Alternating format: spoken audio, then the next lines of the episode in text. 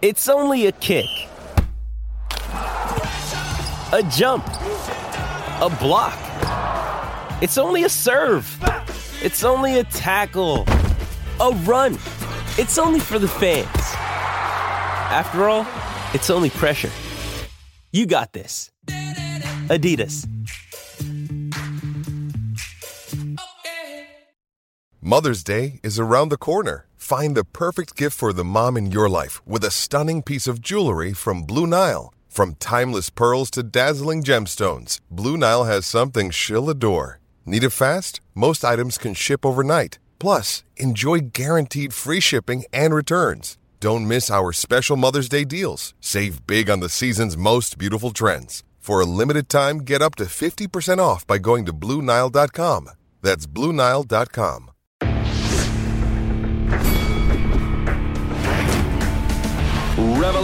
Reveille, reveille, donks. Look at us now, tip to tip. This is our life. This is our passion.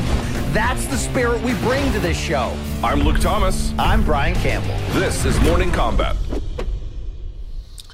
It is a marvelous Monday right here, June 6th, 2022. Morning Combat is back in studio. Luke Thomas, Brian Campbell, we are the hosts of this program, and we are delighted to be back with you today. BC, how was the drive in?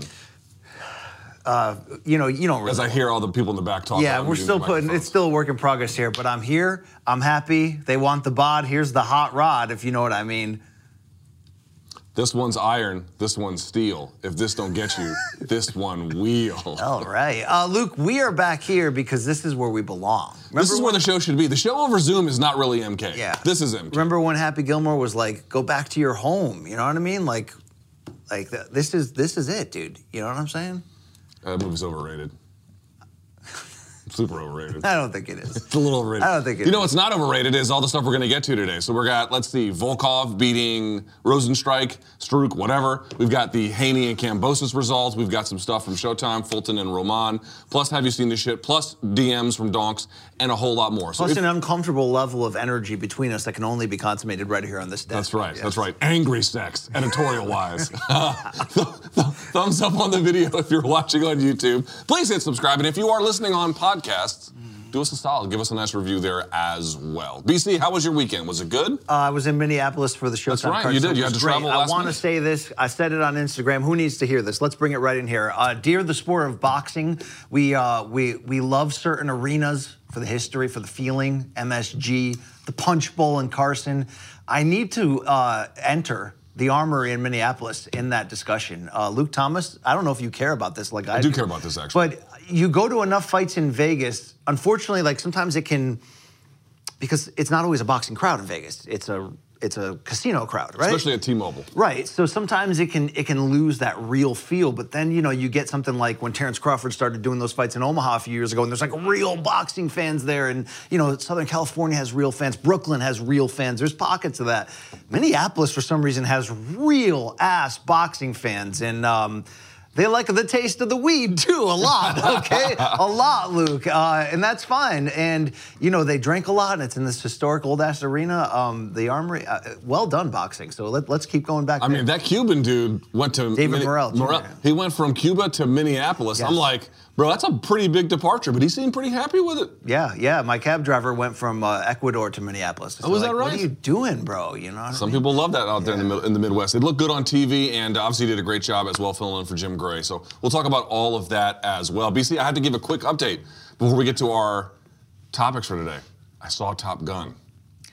You know, there were a lot of people tweeting at me, going, "Do you think, uh, do you think Luke had day sex after Top Gun? Because it's like the movie would just like, you know, it will be like a, like a, right into the middle of your relationship, like a Movie do you didn't do call that. Movie didn't do that for me. I can be very clear about that. But I will say that, like Spanish Fly. That's what it would have been. Spanish Fly. No, uh, the movie is fucking tremendous. If Okay, okay. If you've not seen it, I don't know what you're doing. I'm going to assume you're saying special effects in arena, you know that that shit, manliness, coolness. But is the is it an action? Is it a better story than the first one too? Is No, it? it's not a better story than the first one, but there are there's like clear. It's it, it is it is designed if you go in there to watch it to pull you into the one from the 80s. It wants you to be inside of that movie the entire time, just in a more modern capacity. And the action scenes are fucking tremendous. Is, uh, does Tom Cruise do any subtle recruiting to uh, to the Scientology at all? I don't think so. I didn't pick up on any of that. I gotta say, for people who didn't grow up in the 80s, Tom Cruise, A, becoming an action star was kind of unfathomable. And that he's become a lasting one is altogether even more shocking. Him and Robert Downey Jr. used to be very different people in the 1980s. Does he have uh, like old man slash Stallone abs? So he's got okay. So there's a one scene where they play like a, this game of football on the beach, and of course, you know what's his name, Miles Teller or whatever the Yeah. fuck. He's you know on all the. he was excellent in Whiplash. He was yeah. He was on all the sauce, and he was jacked up. Cruz is at that last stage where what they were he was constantly putting on t-shirts in this movie. So they got him like definitely trying to play the part, but they couldn't put the camera on him for too long. Otherwise Yeah. you'd be like, oh yeah, you look old as fuck, bro. Yeah. So he was constantly putting on t-shirts. I'm just gonna say this: go see it in the theaters. The movie is fucking awesome. It's a lot of jingoistic bullshit, but it's a really good film. Uh, the missus, she she liked. She loved it. She right. loved it. All Tremendous, right. tremendous. All right. But we also had fights to get to from the weekend. So want to remind folks, if you want to reach the show for anything, morningcombat at gmail.com is the place to be for that. And and how about David Appleton at uh, Fridays fan submissions normally on Wednesday, but Fridays, Oh God. dude from France, that that man, wow. Bro, even Big E from Yo, I- WWE was how, shouting how us out. awesome is Big E from WWE? Love that guy. Way, if he's watching, I said this on Twitter. Folks are like, oh, you should get him on RSD, Room Service Diaries. Yes, open invitation. I know he's obviously dealing with some other issues from an injury he had in yes, professional wrestling. Uh, Big E, we will we will put you on a plane. Yeah. We will put you on that couch. Yep. And I don't care what it says, what seat you're sitting on that plane. You'll be in Delta Eight. That's row eight. That's where you'll be. okay, right. there with us. Okay. That's right. Thank so uh, looking forward to that if it ever happens. I uh, want to remind folks as well. Um, let's see. We did the like. Oh yes, Showtime.com is the label that pays. You could have seen Brian on Showtime if you had had it. If not, you can get it now. Showtime.com. 30 day free trial. If you like it, you can keep it. If not, you can bounce. And then what else am I forgetting? I think that's Oh, it. you know who else said they would sit on that couch? You know who else said? Well, Steven Jackson said that. I saw him in Minneapolis. Shout out. Okay. More Ronaldo said he would sit on that couch. Is that he doesn't sit on anybody's couch these days. He's a legend. He sits back on his own on his own couch. That's right. okay? Uh, So- Also, a reminder: morningcombat.store. I think BC has some uh, merch on. You can go and see all of our cool stuff out there as well. All right, BC, you ready? yeah, yeah, I'm, I'm good. Good. I'm All right, let's get this party started if we can. Topic number one, we start with the UFC as we usually do. Alexander Volkov, frankly, made incredibly short work of uh, Jairzinho Rozenstruik. Did it in the first round, but here is my question for UBC to kick off today's show. It was an impressive win. It was a very quick win, and it was, we'll talk about the stoppage in just a second, but all things told, you know, it was a dominant win for the most part. Um, did we learn anything new about either guy? Yeah, I think I, th- I think we came away learning learning some stuff about these guys. Here's what I learned from Alexander Volkov: that despite the speed and the ease at which it seemed he lost to Tom Aspinall at a time that I was talking him up big, I think he's still kind of who I thought he was coming into that fight, despite that loss. Of the elite guys, he seems to be Luke on the bottom floor. He still hasn't done that thing that's going to say, okay, if he gets to the title shot, he could win it. But I think this was a big step back in the right direction, controlling distance, landing meaningful, powerful strikes, uh, being a presence. You're not going to take him down easy. I mean, I learned again that, you know, he still may end up always having trouble with the guys like Gane and the guys like Aspinall. That just may be the deal. But he's still in that category. What we learned about Rozenstruik, and you can tell me if I'm being too harsh, is he's not in that category at all, Luke. No, he's not. In fact, in a lot of ways, he's going in the wrong direction uh, in terms of not just the lack of adaptation to his game, and unfortunately, this fight was so quick, it didn't really get to show us that. But part of the reason we didn't get to he didn't get to show us that is because he didn't try to show anything, Luke. He's just sort of waiting for that big opening and that big moment. And uh, sorry, on this level, that that opening is not going to come. You have to find it. You have to create it. You've got to do something. He did nothing. And that's why when there's, you know, I thought you were going to open say, BC, what about the stoppage? Was it okay? Dude, I- w- yeah, yeah, it was okay. Because he, he wasn't doing anything regardless, you know, beyond that, Luke. This was a, a bit lifeless, would you say? A little bit life. Eh, you know, it was exactly what we. Sometimes we do these previews on Friday, and you know there can be like a tenuous connection to how the fight went for good reasons or bad. I thought our analysis on Friday, given how the fight went, was like directly on point. Yeah. Which was for Rozenstruik, he has got to have another gear if you want to beat elite opposition.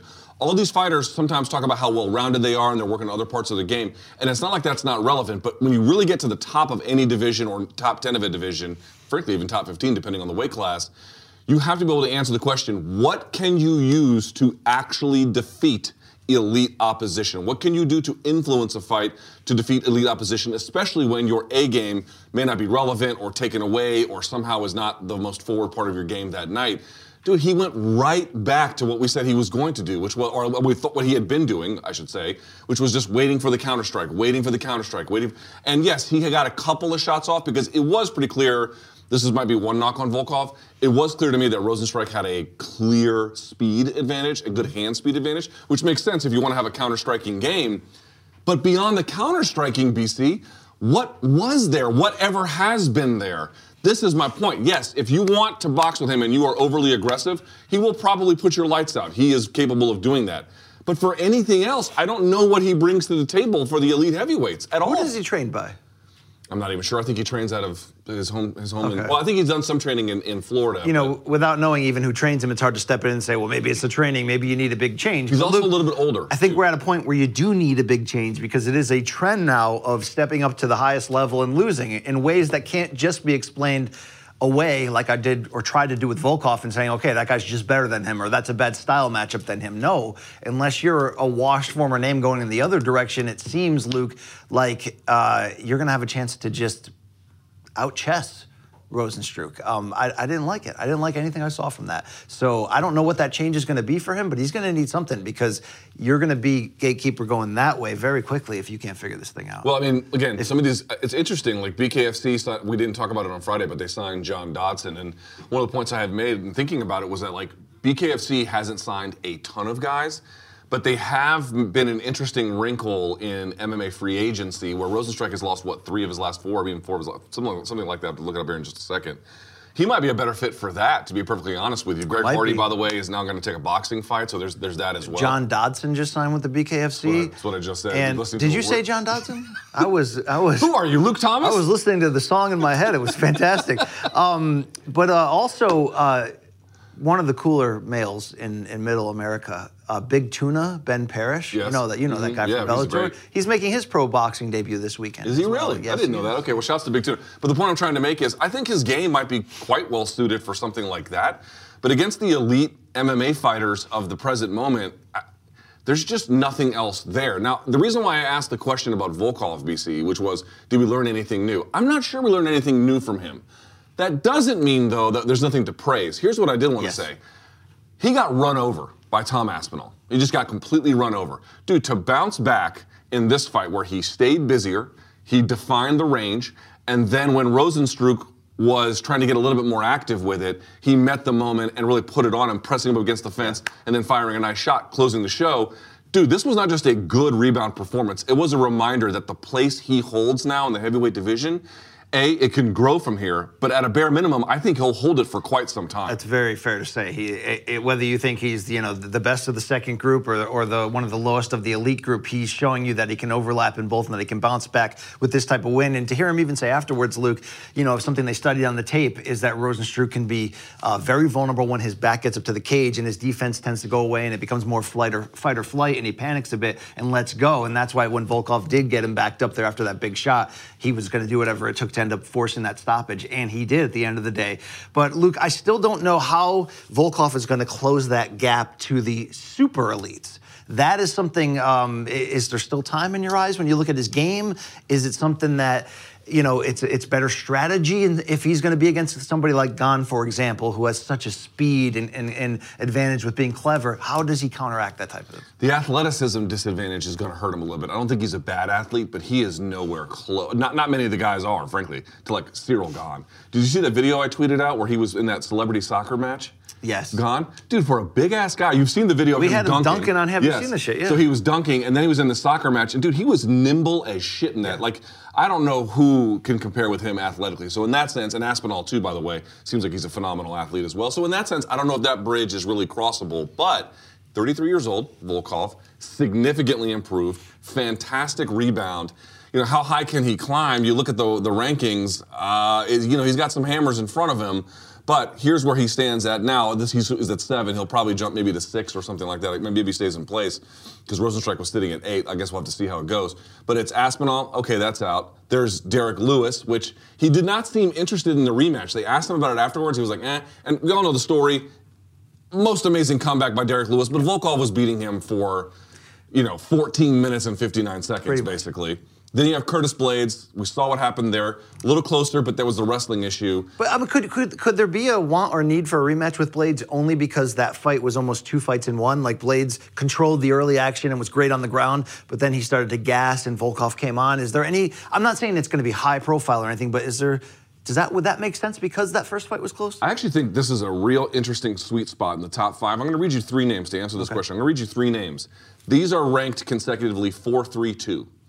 Curtis Blaydes is four, Tai Tuivasa is three, Stipe Miocic is two. Now, Miocic can wrestle, but assuming he is, I'm not going to say washed, but let's say at the very end of his prime or really in the post prime stage, you wonder what Volkov could do. And the Tai Tuivasa fight to me is winnable in either direction. He's sitting at three. So while I don't see a scenario where Volkov becomes champion or beats a guy like Gane, I do think there is a scenario where he could really make, you know, start banging on the door of the top three, potentially even top two in this division if he can get a couple of interesting wins. Or, to your point, if he can get a rematch with Curtis Blaydes, even though Blaydes was able to out wrestle him, I do think there is reason to believe that the second fight could go differently. I agree with you on that. I don't, but, I think you're overlooking bringing up Tuivasa's name. Isn't he linked to be fighting Gane? yes, but what I'm saying is they. Even if he came off a loss, it wouldn't matter. Volkov is sitting at seven. True. Tuivasa is sitting at three. I was gonna ask if they meet you- in the middle a little bit. I was going to ask you for Volkov to make that leap. Okay, now he's at a he's at a good place, but to get to a great place, who is the name or the type of name that you would need to see to further the idea? Oh, I could see him contending for a title and actually Blaydes. having a shot. Blaydes, would be that guy. Blaydes. Because Tuivasa and him were going to strike, and maybe the one with Yeah. the first big shot lands Yeah, or I mean, whatever. hey Tui, Let's bang. Let's bang. Let's It's have hard- sex. yo, it's- yo, it's hardy By the way, did you see episode one of season three of The Boys? Uh, I haven't seen any of the boys. Oh my God, season three, episode one. There's a lot of male dong in that show. yeah, yeah. And there's a scene. There's a scene in the episode. Or the, You're really, you're really not talking me into it yet, Luke. Okay, you know, you're Yeah, like, but okay, like but yo, I- BC. There's hammers in this show. You'd love it. You know, nope. It's like a, it's like a locker room. Um, I forgot you. You didn't ask. Uh, oh yes, the Blaydes one. The Blaydes one to me would be the most interesting one because the Tuivasa one they could go back and forth. It's hard to say. You know, you might favor one more than the other, but that's pretty winnable in either direction. Stipe with the wrestling a little bit harder to say. He get he might fight Jon Jones, and who knows what happens after that. But the Blaydes one, Blaydes is also young. Blaydes is also going to be a contender for the long time, and Blaydes beat him previously with wrestling, which is still a much improved part of Volkov's game, but still not necessarily as far as he can take it. Again, 33 years old, which is young, frankly, for heavyweight. I, I think that might be a fight you look. The Tuivasa and the Blaydes fight; those are the two ones that I might be looking at for him going forward, depending on what else happens in the. No, I can agree with that. What I can't agree with is, uh, remember the '90s movie Wild Things? Oh yeah, dude, come on, that was Denise Richards. Yeah, at the prime. but but in in and I and by the way, I stand by that movie as being good. Not great, but it's, it's good. It's, it was good in the theater. well, good for what? good for a few Fucking things. seventh Here's grade it's boners. not good. It's not necessarily a left dive into the uh, off the highway into the ditch on the level of Million Dollar Baby, and I'll never forgive my dad for recommending the movie or Clint Eastwood. But Luke, it does take a hard left turn when uh, Kevin Bacon comes out of the shower and they and they show his dong, and it's like, you know, I used to think, okay, well maybe that's like like the entry fee we had to pay to get that other scene that we're talking about. Oh, I see, So in that regard, do you think that's a good trade-off? It's like you can see Neve Campbell and uh, Denise Richards in a threesome with this guy, Yeah. or you could.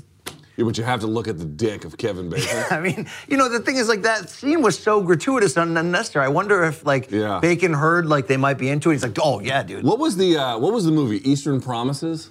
Where Viggo Mortensen has to fight for his life nude in the shower. Oh, I didn't see And I'm like, listen, this scene is already graphic enough. There's a scene like that in Borat with the with the fat guy on the bed. Yeah, that's Which one? You where they. I've seen Borat. but- Oh, where they wrestle naked? It's it's it's unbelievable. I mean, it is it is so far like left field, over the fence. Like, Do you remember what know. his T-shirt said at the professional wrestling event? No. This asshole's just for shitting. I mean, we've been in the studio five minutes, and we're like dick and balls. All right. Um, anything else to add on the UFC main event about which direction it goes? By the way, I, if I'm just speaking out loud, Please. If we don't have to have that many UFC main events for fight nights, I'd be okay with that. Um, if we don't have to have Like, wait, what? If we can have a contenders fight between two highly ranked people in another division other than, I just feel like these heavyweight fights. Yes. There's, there's not that there's no value to them, but as headliners, they're not. The UFC can't put a fight card out without them, without heavyweight in co-main or or the main event. It, it seems sometimes. I know, but don't you think that's a little much? Like, I would have rather had Ige, Well, I didn't hate this. Ige and. Uh, no, Ev- no, I was I was okay with this. I Really? was okay with this. All right. Yes. All right. Well, with that in mind, we transition now to the second topic. Let's talk about that co-main event. Talk about a real hammer. Yeah, dude, uh, unbelievable performance by this guy. Movsar, again, I'm not sure how to pronounce his name, and I watched the fights on mute, so I don't know how they said it. Ev- Evloev. Evloev. He basically had what I would argue was maybe the best performance of his entire career against Dan Ige, winning via unanimous decision. Now, he didn't put him away, and all of his fights have gone all the distance every time. But BC, you know the term UBL, no, not Osama bin Laden, upper bound limits. After watching what he did, Let me let me Jim Gray you and tell you inappropriate in this time. Right Oh, now. when he, when he was like, my Glock's on it, on, Yeah, yeah. on tank. Um, what is the upper bound limit of Evloev? I asked you before this fight, uh, will we end the fight? Will we come into MK on Monday and say, you know, let's add this guy to the Russian hammer list? And what that list basically is, is people born in Russia, usually Dagestan, or former Russian bordering countries that look to have next in this entire sport. Luke, I didn't think, you know, knowing how good Ige is, even with the odds what they were, I didn't think I'd be putting his name on the list. Dude, his name is not only on the list, I'm trying to figure out how close to Shavkat Rakhmonov this guy should be. You know, how close to all these other Russian hammers coming on that He's we love. from Kazakhstan, but okay. You get my point. Um, Luke, he's coming on. And I know you said, you know, I haven't watched all of his fights. It hasn't always looked like that. But how it looks right now, everything he throws and lands is hard, it's efficient, it's short. He's got a motor and a half. He's no joke on the ground. And to, to, to wrap it up in a bow, he seems to have that, that backbone from that, that side of the world seems to produce in the fight game. I mean, he he looks like he's a train coming on, and it was sad to see Ige take on so so much damage when I know he he didn't seem to have the firepower to do anything to Evloev, to, to, to dissuade him at all, Luke. The firepower may have been an issue too, but I honestly thought the thing that stood out to me was you look at you like when they had the tail of the tape, you can just see Evloev is just so incredibly in good shape. But honestly, the thing that this stood out to me was, dude, his fight IQ is super high. When you go back and you watch this fight, the thing that stood out to me was he never elected to fight on Ige's terms. When Ige would blitz or try to get into some kind of strike, yes, sometimes he had to roll and absorb it, but most of the time he was out of the way, out of the way, out of the way, or out of the way, then countering, or just finding Ige in between steps, in between punches, and then getting underneath for a takedown. In other words, he initiated his offense on his terms, not on Ige's ever. And it, it must have been so frustrating for Ige because, yeah, he could land a little bit here, land a little bit there, but he couldn't put anything substantive. There was no two, three punch combinations that were ever available. Even the ones that landed were kind of deflected. And then on top of that, you know, he yes, he could stop a couple of takedowns, but in the end, he's just so relentless. His timing is so good, and his understanding of when to press the gas in the fight, when to hit the brakes, when to go for the takedown, when not. Plus, BC, when he gets you down there, his control from the back, his wrist control. Yeah. He doesn't threaten a lot of submissions, but he just makes his opponent work on his terms. He's a Everything is on his too. terms. He is a brick. Yeah, dude, he's a shithouse. sensational athlete. He knows his way it. around the gym.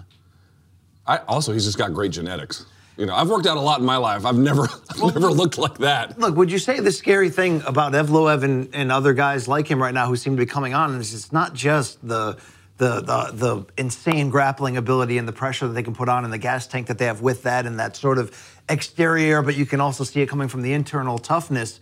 But like, dude, the IQ, like you're saying, it, the the idea to know how to, I mean, the idea to to to they're going after the gas tank and the heart and will of their opponents Yes. and and they're doing it in such a, a, a calculated manner that I don't know where the hole is. That's what I'm saying. you know, You we're we're, going to talk about Kambosos and his Moine games, but the, there's a real big difference between the, the bullshit he was trying to pull on Saturday and what someone like Evloev does, which is, I mentioned it before, look at how Dan Ige, who, by the way, is a black belt in jiu-jitsu, highly experienced competitor, right? You could say he's fallen short against the upper limits of that division, but against Gavin Tucker, who I take very seriously as an opponent, he dusted him off inside of a round. Like he is a very good fighter. he had to constantly reinforce his own composure. He had to constantly find you know this balance between urgency and composure because what Evloev does is again, I'm going to only launch my offense on my terms, never yours. You can never kind of build on what you're trying to do. And then on the ground, you are always playing catch up with him. He is always one, two steps defining what's next, Yeah. and you're just trying to cover the distance of what he has done just to keep up. Now, the big knock on him, and I think it's fair, he is not a devastating finisher. He has zero finishes in the UFC. All of his fights have gone the distance. But, But I, but don't you have I have zero fear because everything he throws is hard, heavy, and does damage. so I'm glad you brought this up. I have zero fear against guys maybe seven to ten. Okay. I got to tell you, I, I think that might cost him down the line, and I don't know when, and I don't know against Well, who. his style is is set up to accumulate damage, though, so that's maybe why I don't fear it. His style, I mean, if Like against Volkanovski, that shit ain't gonna fly. It's not gonna fly. It's not gonna work at all. He is gonna take all that shit where you're defining the terms because against Zabit too, it won't happen. But if he ever fought Zabit, yeah, if Zabit ever stopped being a doctor and came back to fight, but against a guy like Volkanovski who's gonna make you react and make you think and then make you zag when you're supposed to zig and he's gonna take advantage of it. Evloev has a very much of a wait style, wait, wait, wait, go. He's almost like a much more polished Yoel Romero a little bit. He's just a much more calculated, careful. Where Romero didn't get in these like wild exchanges all the time. As he developed as a striker, it was I'm going to wait, block, block, roll, slip, blah blah blah. And now when I want to go, I'm going to go. Now he would have these wild blitzes, which Evloev does not have. But the idea of like taking my time, it's going to be on my terms, not on yours. We're not going to have these exchanges. He's got a lot of that. And I'm going to bring up the rankings here. Tell me who you would favor against him, Evloev, in the 145 pound division. all right. Love this game. All right. Now, I- uh, you know, granted, he is ranked in a different spot, but I'm going to read you the top top seven. How about that? Okay. Actually, top eight. Fuck it. Let's do top ten because uh, Ige was. What we need to, we need is a hammer. Yeah, Ige- And we have a hammer on set because we need to, to ring the bell. Yeah. Okay, so he beat Ige pretty cleanly. This is a phenomenal fight. I saw people suggesting this one should be next. Bryce Mitchell. Wow, Exactly right. Great Now here's the difference between them. Bryce Mitchell grabs the fight by the scruff of the neck. Yeah, I mean he'll he'll chew coffee grinds, Luke. We've seen that. We've seen footage I've of done that. that. That's not that big a deal. But um, I've- yeah. uh, what do you think? What's your gut tell you? if Evloev is as good as he appears to be in some of those other intangible character categories, including IQ to adapt and and you know have we- ground game, obviously, but if the difference in them comes down to the damage that he can land, yeah, I, I, I'd pick him right now. It to- Off that performance, seriously, I would. I would. Giga Chikadze. See, I would favor Evloev more against Chikadze than I, would I against a Mitchell. better style matchup for him. Right, because one of the things that a guy like Evloev can do is catch a kick for a takedown, and Yeah. kicking is a huge part of Chikadze's game. Seven, Then again, Bryce Mitchell ha- has handled a couple guys with more ease than you expected. and he's a better finisher as well. Um, Sorry, Bryce. seven, Josh Emmett. It's tough. It is tough, and I love Josh Emmett, but I'm taking Evloev at, at this point. Okay, now here's where you start getting to the real heavy hitters, uh, at least metaphorically speaking. Six, Arnold Allen. Now, Arnold is very high fight IQ as well. Yes. He's taken almost no damage Yes. in his career. Uh, for some reason, I still need to see a little bit more from Arnold. Oh, you're been, like, he's been steady and solid, Okay. and I know his last finish was was real quick, right? Against Hooker. It was it was the kind like it was the kind of performance that he had been missing Yes. up to that point. Yes, so yes. I, I do realize the momentum he's on. I don't know if he could beat Evloev. I don't know, Luke. Okay, five, Korean Zombie. I take Evloev over Zombie because he can control him on the ground. Yeah, I would agree. Thank you. Oh, we got Thank the you. hammer? We got the Russian hammer. We got the mallet. Thank you. Thank you. Here we go. Thank you. Okay. Yes. Four, Calvin Kattar. Now that's an interesting one too. It's a very interesting one because Kattar can can really box. Um, What's your gut tell See, you? I don't. Man, my gut's telling me to go to the Russian Hammer, but uh, but you know, eventually, like, you don't know what you don't know. If you haven't been there, you, you, you don't know. Um, uh, is that the bridge? No, dude. Okay, here's where we get real interesting. Three, Yair Rodriguez. See, here's the thing. This is not hard to pick. Rodriguez is such a phenomenal striker, but if Max can take him down and hold him, you have to imagine Evloev can do that. Two, Brian Ortega. Now that's a little bit dicey because Brian Ortega's got a hell of a ground Okay, game.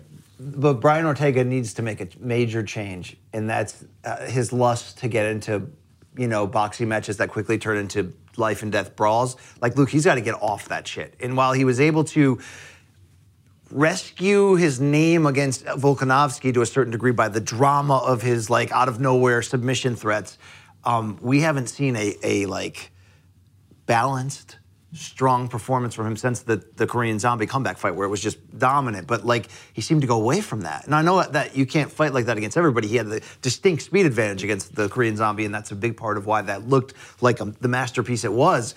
But dude, when the he's just dude, he's he's ready to get he's ready to go all the way in the first eight, Luke. Every moment of every fight, you know what I mean, and it probably it probably is in reality as well because his his he's got a Derek Jeter like run going. But my point is, Luke, that nobody loves Ortega more than me.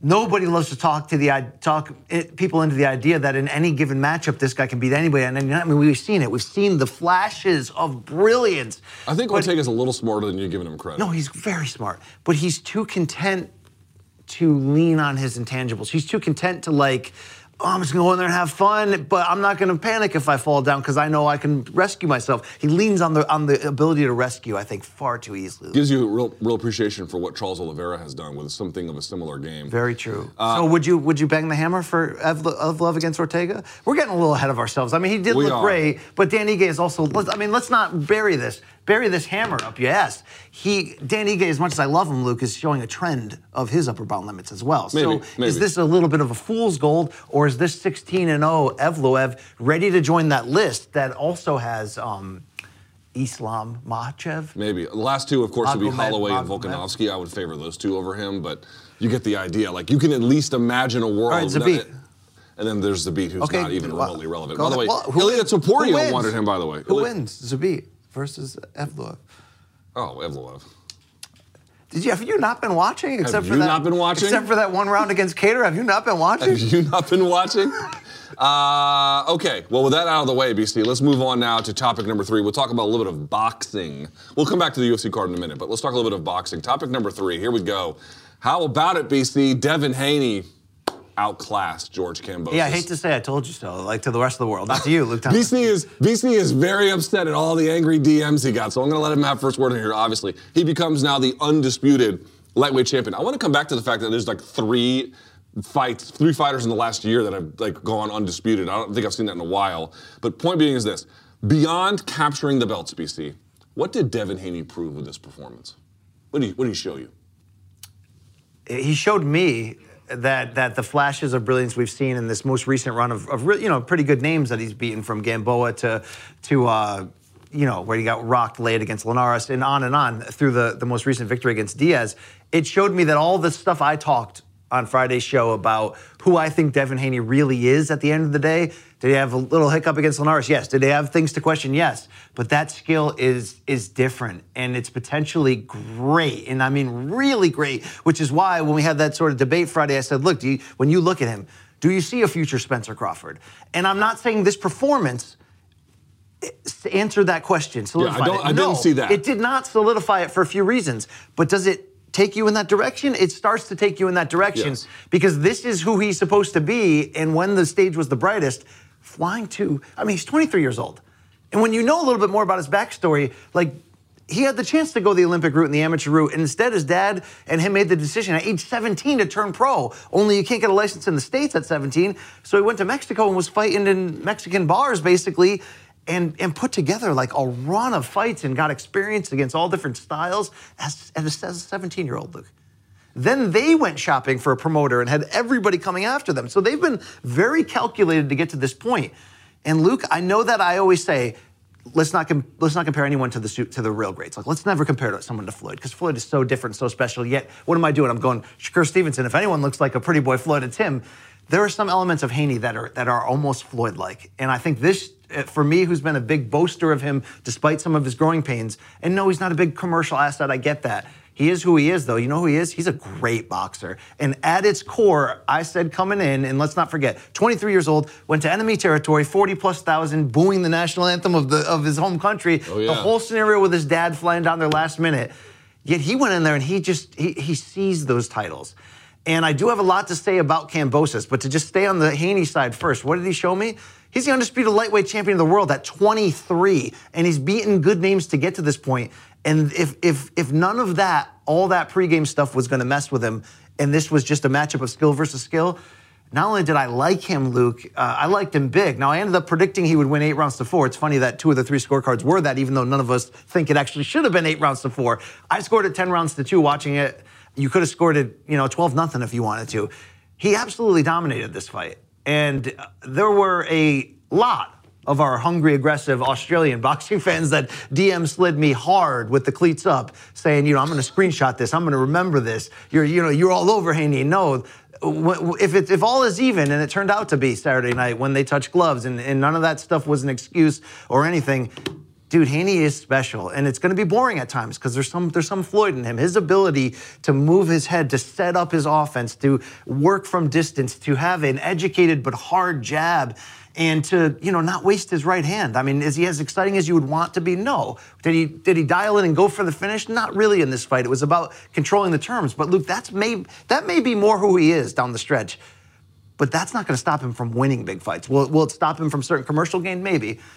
But that ability, whether he needs to if he's under pressure or whether he just wants to, to basically say, I'm going to outbox you from this distance and there's nothing you can do about it. Show me, show me guys that can beat that. There's not a ton that can beat that, Luke. It was incredibly special. I mean, you're right. Like there is, I think, a fair criticism of Devin Haney that he is going to be, how would you put it, maybe, opponent dependent, given how exciting he yes. will be. So in this case, Haney was so far past Kambosos that Kambosos had. Dude, Kambosos' offense barely fits into the picture of this fight. I got a lot to say about There's Kambosos. almost yeah, there's almost nothing to say about his offense because it barely ever materialized. I think you picked up on something that we should just really harp on one more time. A 23-year-old kid flew all the way to Australia to fight the hometown guy who was coming off the most celebrated win, maybe of the year in boxing, certainly his career. Went into a stadium with 40,000 of his countrymen. There was all those Greek slash Aussie guys chanting in the corner like a like soccer hooligans, and he silenced all of them through 36 fucking minutes of boxing by being vastly better than, than, than George Kambosos. I was saying this like heading into the 12th. I'm like, look, man, after the 11th round, I was like, look, is it possible that Kambosos could pull a rabbit out of his hat in the 12th? Yes, it's possible. But skill for skill, these were not peers. Devin Haney was far superior. And to have that composure, because I was thinking about this, was the com- was the, is Kambosos the toughest fight that Devin Haney has had? No, it's not. It's no. not the toughest fight, but the circumstances yeah. tell you everything you need to know about his upside. The distance he's put himself between himself and Kambosos. His craft. Yes, his craft. And then, I mean, so what, I want well, to say this, but the, the, the, guts it took as a competitor. Oh, and by yeah. the way, credit to Kambosos for doing what he but did dude, too. The guts of a 17 year old going into like Tijuana dude, bars, dude, boxing Major, major fucking cojones on that guy. And his composure when he's getting booed and the whole nine, dude, he shut up 40. They were quiet as a fucking church mouse. What, what do you like? What, what do you? Because I see a lot, but I may be overdoing it. We're gonna find out. What do you like about his game up to this point? Haney? Yeah. His jab was phenomenal. His jab was phenomenal. He builds behind it. Doesn't quite have the same might or gumption that Spence does. Right. I do think that there's a big difference between them. Not as not as offensively inclined as a Bud or a Spence to finish a guy when he has. That's right. Like but that. he's got extremely high fight IQ. Again, the jab is phenomenal. He can build stuff behind it. And the, dude, he was defense. boxing. He was boxing literal circles around him. Dude, his head movement is so, and he isn't wasted either. Some guys no. are just constantly moving, and that's their style. Think Dom Cruz in MMA or, or yeah. what have you. Although there's calculation between what Dom does, you get that. But dude, his, I mean, he sees everything and he's out of the way of it. So, again, this is a great. It's an elite win given the stakes. But at the end of the day, I had questions and concerns. Of course, is Kambosos potentially an elite opponent or somebody who just, in the best case scenario in his favor against Lopez, pulled the perfect upset and had to get off the canvas in round 10 to do that? I think, Luke, this for Kambosos was. Uh, he was who I thought he was coming in, and I know that we overlooked. Which is him, what a good lightweight, which but not is, much better. Which is a good lightweight who, who on given nights could give great lightweights some some issue or or beat them but he's not great. And it's not a knock against him. He's he's he's kind of overachieving to some degree, but I have a lot of issue with how he fought this fight. You know what he fought like, Luke? He fought like a guy with a guaranteed rematch in his back pocket. And that's essentially what he has. Look, let's not lie. Like, he he he dominated the, the free agent market after the win over Lopez, meaning Kambosos. He had suitors everywhere. Him and Lou DiBella, they they ended up going with ESPN and uh, and, and Bob Arum and Top Rank as their co-promoter. Then they got they they used that to lure Haney to come over. But Kambosos had an automatic rematch that you normally only see for the champion in situations where the champion's you know marketing size is so much larger compared to, to the opponent. Was it was, is the is the rematch clause automatic because he was a mandatory? There's a what's the rule there in boxing where you have the the the A side automatically gets the rematch or the, sorry the belt holder automatically has the rematch clause. I don't, I don't, I don't know specifically what you're referencing. Uh, this was a situation, where, as far as my knowledge, where it was negotiated in, which is obviously smart to do. The problem with this is there's a major problem. One, Kambosos fought like a guy who, who basically said, and he said this afterwards. He's, you know, when they asked about him losing, he's like, "Look, I had a game plan and I carried it out." And, and everything he talked about was, "Well, don't worry, though, I'm going to make the adjustments for the rematch." He fought like a guy who came out there thinking and knowing, "I'm going to get two fights." So in fight one. Let me try my best to beat him this way, which turned out to be boxing from a counterpuncher position. And if it doesn't work, don't worry about it. As long as I don't get knocked out, we'll just do the rematch. The problem, obviously, is that nobody wants to see the rematch, and nor should they after that type of performance. I never saw Kambosos, although he did land a, a single punches, had a few okay moments, but not only did he never put stuff with it to combine because he couldn't catch up to Haney, he never went for broke. And the reason why that, in the end, and now look, you, can argue from a strategic standpoint. If he realized he's going to lose it with Plan A, is it better to not get knocked out if you're getting the rematch anyway? Strategically, is it better for him? I don't know. You could argue that, but it's not better for the commercial side of this or anyone's care level. And I think he screwed himself. And what do I mean by this? We had fears that Haney might secretly have a bad chin, right? It was that hook against Linares in nine rounds nine and ten that put Haney running around, you know, covering up, doing everything he could to avoid contact.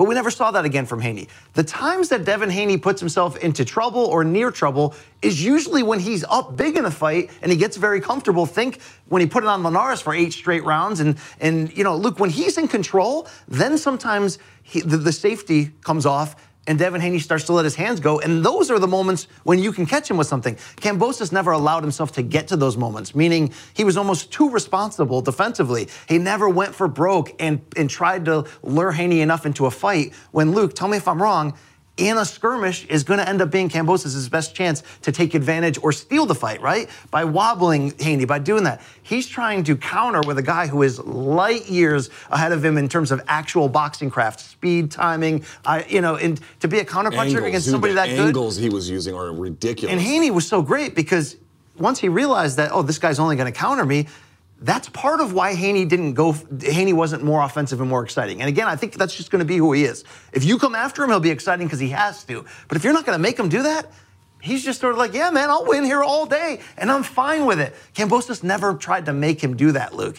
And I hope it wasn't just from the idea of, okay, this one didn't go our way, but we'll do it again. Because seriously, nobody wants this fight. So even if if they have to make it, you know, because it's a it's a contractual thing, uh, you know, then go ahead and make it. But there's not going to be. What do you what do you what do you tune it in for? How do you? time? Uh, yeah. How do you sell the rematch other than Kambosos can pull the cord, the rip cord on the contract? And- and dude, short I- of that, what on earth would be the sales angle? How, real quickly, how did you score it in your mind? Ten rounds to two. That's how I had it, dude. And the, the four rounds for Kambosos. Let's be very clear about that. That is fucking generous. Yes. That is very generous of scoring. So when you lose ten rounds and the two he scored. Frankly, one of them to me was a bit of a pity round, but like, okay, either way, he got two rounds, at least cleanly, maybe, uh, let's say. Dude, how the fuck do you sell that? Like, he barely did anything in the two rounds that And he you know what I hate about it the most? Like, how did he make his name? He made his name by, By being taking the fight to Lopez, yes. and going after Lopez and luring him into a fight and taking. Don't forget the whole. He dropped Lopez in the first fucking round. Yeah, but I was to say before that drop, he got his ass kicked by Lopez in the first round until that drop. That's why that round was one of the best of, you know, one of the most wild rounds we've seen in years. Dude, he didn't go after it and try to seize it again. He played with some. He played like somebody knowing he had a mulligan, knowing he had a second chance. He had a he had an immunity idol, whatever you want to call it. Only nobody's going to care now. I mean, if you're Bob Arum, and I did see there was a quote from Arum. I don't know the context of it, but he said, "Look, I'd love, I'd love to match Haney in the future against uh, Lomachenko. Of course, of course he would. We would love that. Luke, wouldn't it be great? We don't really know Lomachenko's current standing as it relates to the Ukraine conflict and whether or not he's willing to go training and all that. Although it seems like Usyk is and is going to enter camp for Joshua this summer. But if you can find a way as E ESPN and Top Rank to say, okay, okay, if we still owe, we still owe Kambosos this rematch. But hey, Kambosos, will you take a little step aside money? Lomo, you ready? Because we can make Devin Haney potentially into a into the star that his ability screams he might have the potential to be. Imagine him against Loma on pay per view for all four belts. Like, like that's what I want to see next. I don't I don't think we need this. And I'm not saying the second fight couldn't be better and it couldn't be closer, dude. If Kambosos goes for broke, he's got a shot to try to He can't to, to like- try to bring in the. But like, what would have to be different the second time? For me, one of the big differences was there was a couple of like very fleeting moments where you saw a little inkling of this. He has got to get Haney up on the ropes. Yeah. If Haney has room to move, he can't win. He cannot win. He has to corral this guy either into the corner or on the rope line and then press him there. Short of that, what would be the adjustment? I honestly don't even know at this point. And dude, I'm not mad at like Campos. Like, like he's he's fun. He's an opportunist. He worked hard to get to this point. I'm just uh, that's he he didn't show who he was in this first fight at all. You, you don't you want to go out swinging? Don't you want? to You know what I'm saying? Well, Like- it's easy for a consumer to say, but the thing that got me was when he missed weight initially on Friday. So then he makes it, and it wasn't he was huge over. It was just 0.36 pounds, but you know rules are rules, so he had to make it, and he made it. and he claimed that the scale was off at the hotel. Yeah, and, and and then then he says it's part of mind games. Well, what fucking game? Like I saw all 12 rounds. I didn't see any fruit from that tree being planted. Like he was too clever by half with this bullshit. Like we were talking about, well, I'm gonna play mind games with this guy. Dude, you missed weight. That's there's no game here. You can you can lie to the crowd. You can say to whatever media will just repeat what you say. That's fine. But like the reality was, not that he wasn't up to the task or you know again he beat lopez fairly and he earned this opportunity and by the way should be credited with him as well all that razzle dazzle stuff he talks it is good for selling the fight. Yes. but at some point you have to be self-aware. Like that's not enough to beat devin haney even when he's flying all the way across the other side of the earth to come fight you. At the end of the day it's about skills. And dude devin haney is uh, better by a lot. So in the rematch, I think he would perform better because I think he's you know not, nothing else to lose, so he's got to be himself. I also think that could speed up his exit, and that's going to be if there's any hook about the second fight for me, it's going to be if Kambosos comes out and really tries to win it like he should. Can Haney then stop him? Can Haney stay out of trouble and finish him? That'll be the the the hook and the look what to look for in the rematch. But man, it, it's tough because. Like now, I'm wondering, were they going to screw Haney? I mean, you look at those scores: two judges, eight rounds to four. 116, 112. You And, know, and dude, here's the thing. Haney And here's the thing. It wasn't like the crowd was in that fight. So let's say let's say Kambosos, you add on two rounds where he actually, where you legitimately could have said, oh yeah, that, those are his rounds, like two more rounds, only two more. You're telling me that would have been a draw? Like, are you fucking kidding Yeah, me? fuck off. So that so what? So we could have gone to that rematch like, oh, have, Haney needs to get justice for his like this. These are some of those moments, boxing, right? These are some of those moments where you're just like, I, I see you, I see you.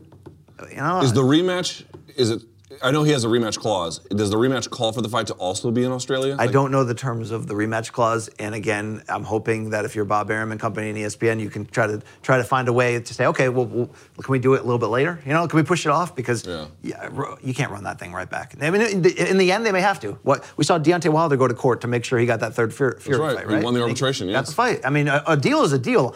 I have no issue with that. I have an issue with not putting your best foot forward the first time around and seemingly just going, no, don't worry, mate. We'll see you. We'll see you at the rematch. You know. Um, I think the, the the Lopez fight, the Haney fights are really what you said. It was a now we have a much better sense of him, which is do I put him on par with I I don't know how high Ryan Garcia is to be candid with you, but he's certainly got a big I mean, name. in terms of THC. no, in terms of like who are the better guys at 135, I, I, I wouldn't put him at the very, very top of the list. I, I don't think, but I think you're right.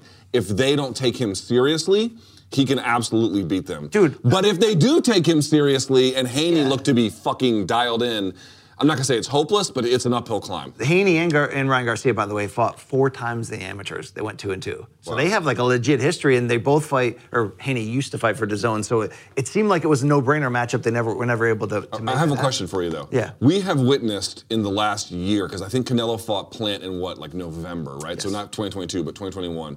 He unified 168. Then we had this one unifying lightweight. Then we had Jermel Charlo a week or two ago unifying. Dude, is it my imagination or are guys going for it in boxing in ways they haven't gone for it in quite some time?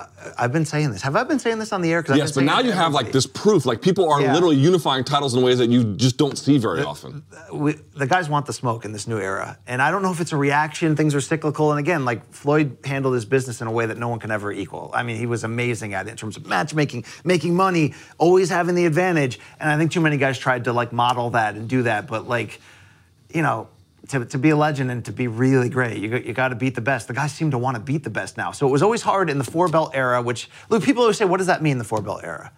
People will argue. Some people think the four belt era starts in like 1989 when the fourth belt was launched, but the fourth belt wasn't recognized for like a long ass time. Some people argue it wasn't really recognized until right around like 2004, 2005, or even later. So, uh, like a lot of boxing, it's all kind of how you look at it and a little bit bullshit.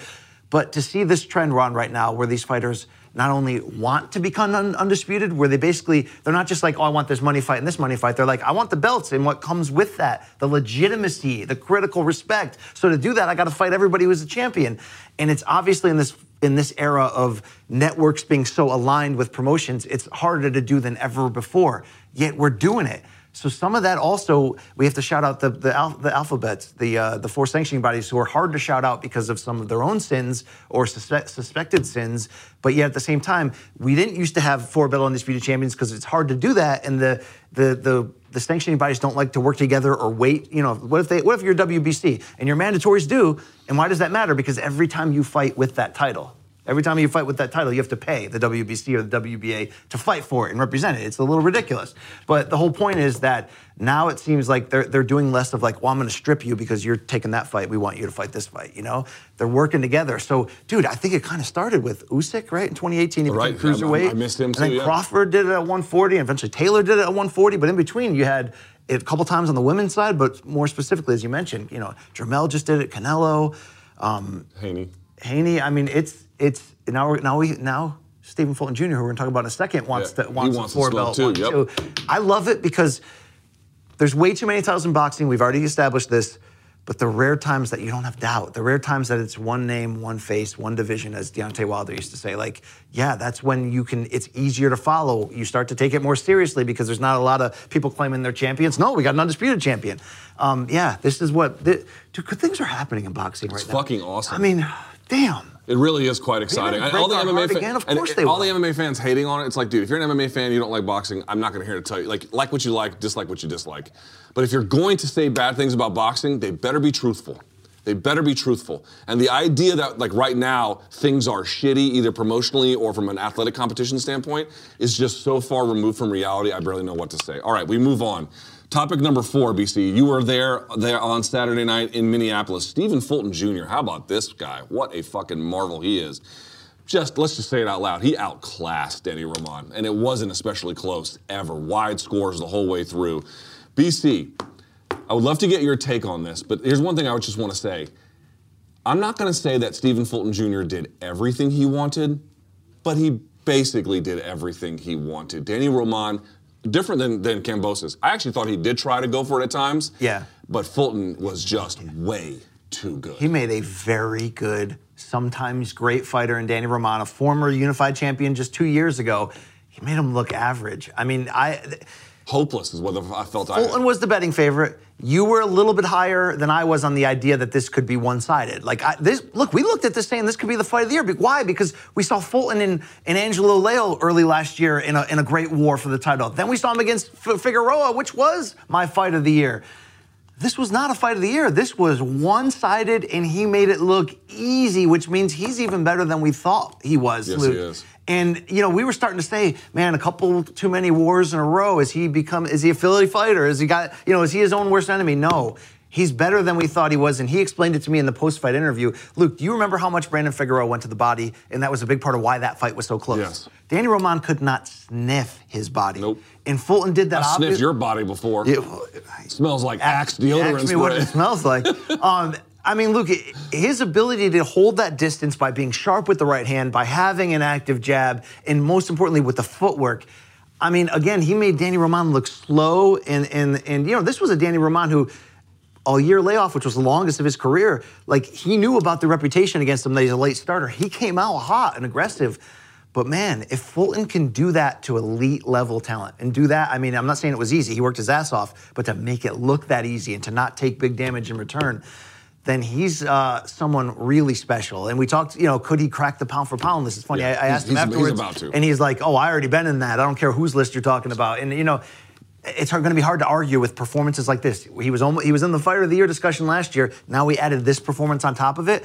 You know, that, of course, we want to talk about, you know, could next or, or how soon could we do this four belt against uh, Murodjon Akhmadaliev, the guy who beat Danny Roman by split decision two years ago.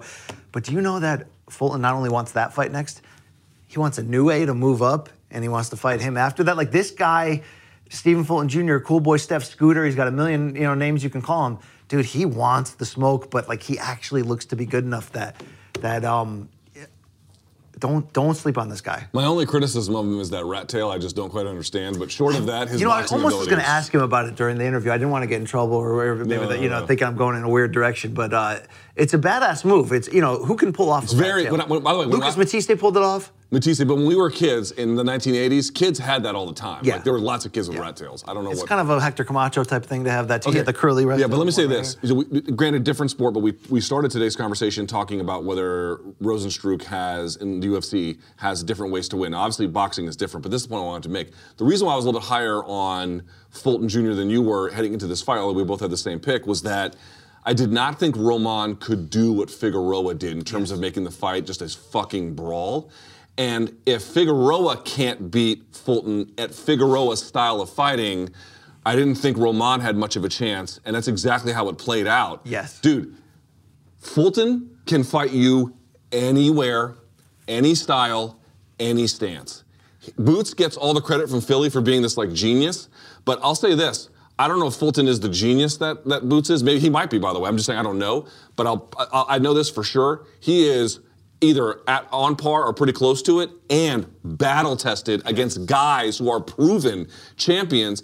Fulton Jr. can win any number of different ways against any number of different fighters. That is scary. This was a this was good. a statement performance. So it wasn't just the ability to limit what Roman's doing, and Roman tried everything. Like he tried to go to the body, he tried to be a one-punch counter puncher, he tried to get off with his jab. None of it would work. Did you notice though in the seventh round, Roman finally got inside for a little bit. So for like a minute and a half, you're like, okay, I'm gonna give this round to Roman. He's oh wow, we're gonna we're finally gonna see this action fight we were promised. Dude, Fulton switches to southpaw and the whole thing cracks him with a Yeah. left hand. Just absolutely. cra- Look at these guys up here, Luke. Look at this. Dude, you looked so red on national television. Yeah, that's because my skin is the color of red lobster. But that's you know that, that's great. But uh, uh, you know, uh, dude, I did I did pull off that tweed there. I, I, I No, no, no. You, you looked good, and the questions were great. You pulled it off quite smooth. I just thought I was like, is he going to burst into a strawberry here in a minute? Like, well, wow, the Kool Aid man lost weight and put on a suit, and now he's interviewing fighters I in the texted my wife a picture. I'm like, you know, your husband looks good. She's like, you look like you're you're going to be a, a busboy at the local country club or something. I was like, you know, so I'm like, like Luke Thomas. Even I can't win at. yes, no, you can't. Uh, who can't win is, is Fulton home or away, but um, you know his ability to do that, and then he tried to get the finish. In, in round 11, he he started coming on and walking him down. I don't know what else you could have asked for. It's going to be tough to. No one finishes Danny Roman, but nobody beats up Danny Roman like Okay, that. either. so the only question I have about this is not how good he is. He is insanely good. How literally doable Yes. is the Akhmadaliev fight? For folks who don't know, Murodjon Akhmadaliev is a fucking hammer as well. He is. he, I saw his fight. You can catch it on YouTube against Danny Roman over on DAZN. that was a another fight of the year contender. That was Yes. a legit great So. Akhmadaliev can fight his ass off. What do you think? Um, I think Fulton will be favored. I think Fulton is more skilled. How skilled. doable is it? How doable? That's the key question: is can you make this fight? Currently, uh, Akhmadaliev fights on the on DAZN. He's got a fight coming up against Ronnie Rios, which is a decent uh, defense of his titles. But Luke, if you're going to have a chance at at undisputed, this fight's not going to be big enough for a pay per view or a two network. Like it's not it's not possible. Can they work out a deal for him to fight on this network? You know, given the the four belt, I, I think it's possible. And in talking to to Stephen Espinoza, like you and I have, uh, you know, on camera or whatever, he has never backed away when it's brought up of the idea of making this happen. Showtime, as we know, has made a giant commitment to this division, and it's worked out. And we've got player players, but to have an undisputed champion, you're going to need MJ, as they call him, Akhmadaliev. Um, so. I have confidence that they can make it. Now, would that be next? I'm not sure. I don't know how quickly. I don't know how that's going to work. But conversations are going to have to be made, and uh, to, to have this run and this chance at history, um, I think it would be worth I it. think just a year ago, I thought Akhmadaliev was unbeatable in this division, and now I'm like, no, he's beatable. I don't know if he'll lose. I mean, he's a machine. He can he can box, but but he's just forward pressure. He's coming after you. Yeah, he's a, well, he's from what Uzbekistan. Yeah. Yeah. Well, well, that area. They produce the hammers. They produce the hammers. All right, BC. Topic number five. We'll end with this. In the entirety of the combat sports weekend, so that could be boxing, it could be UFC, it could be whatever you saw. Who impressed you, other than the names we've talked about?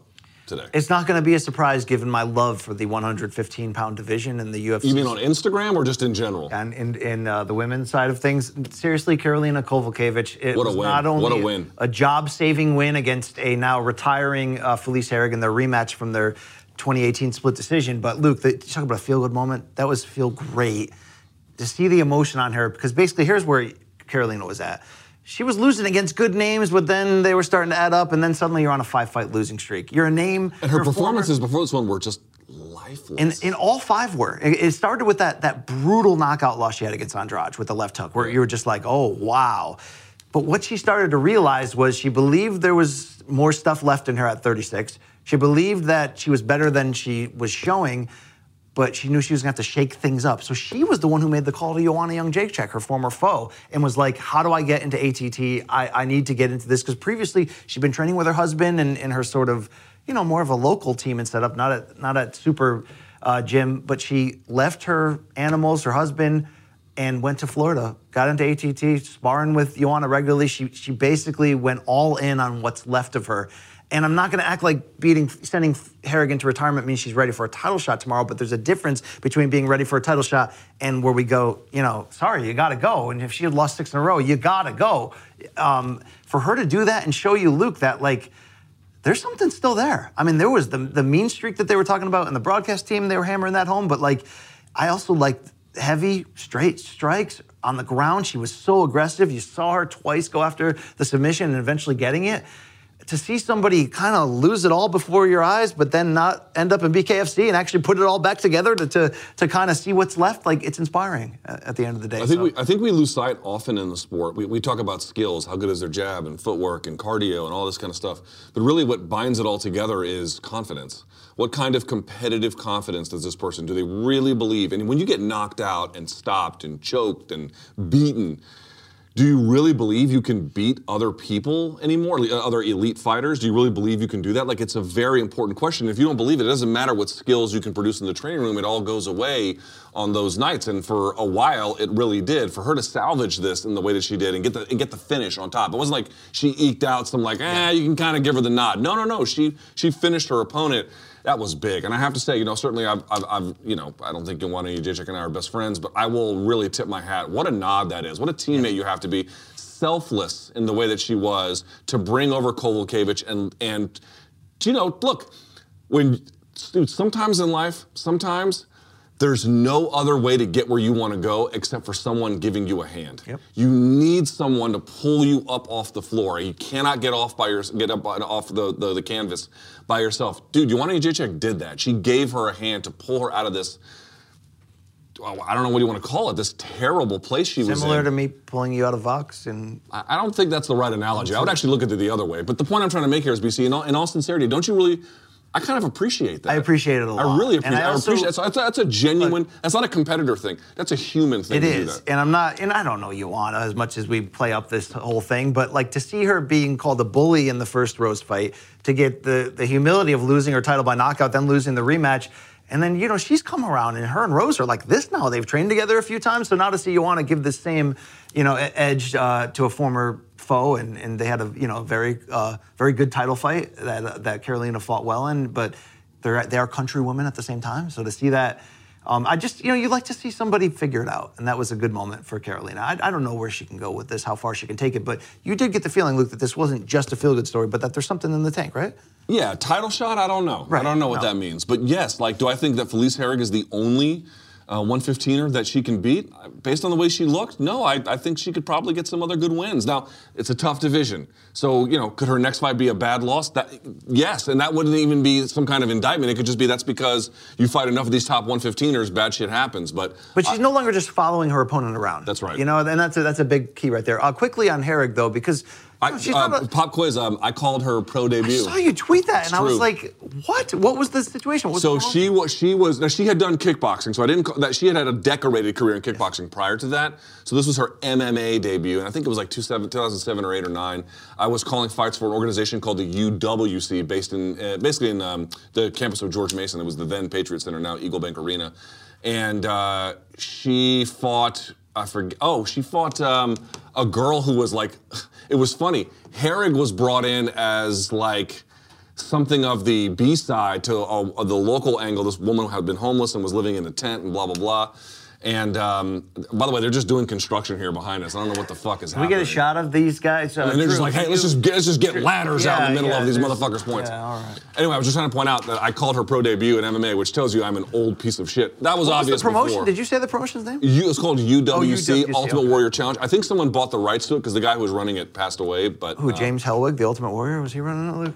Um, that was his name, James Hellwig, the Yeah. guy who shook the ropes yeah, and shit. yeah, it was. So here's the thing. It's weird. Um, Felicia's not like.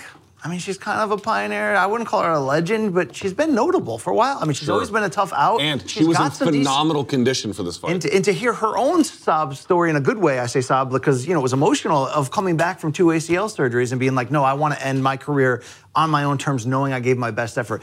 She came in in the shape that showed you she was going to give the best of what's left, and she Yeah. fought scrappy and hard. And I mean, she fought off that first submission. It was like life or death in Yeah. there. You know? I mean, listen, not everyone's going to be champion. Not everyone's going to be in title fights. Not everyone's going to be in pay per view. But she I- fought everybody from that era. That's right. But I believe Felice Herrig fought very tough competition, had a lot of success, and had a very commendable career, and she should be quite proud of herself. By the way, um, we forget sometimes that Karolina once beat Rose in a number one contender fight. That's a great win. Yeah, I don't know if those days are coming back. No. I think that has probably passed, but that she could recapture some potential lost glory for sure. To answer the question about who else impressed you, uh, Jeff Molina.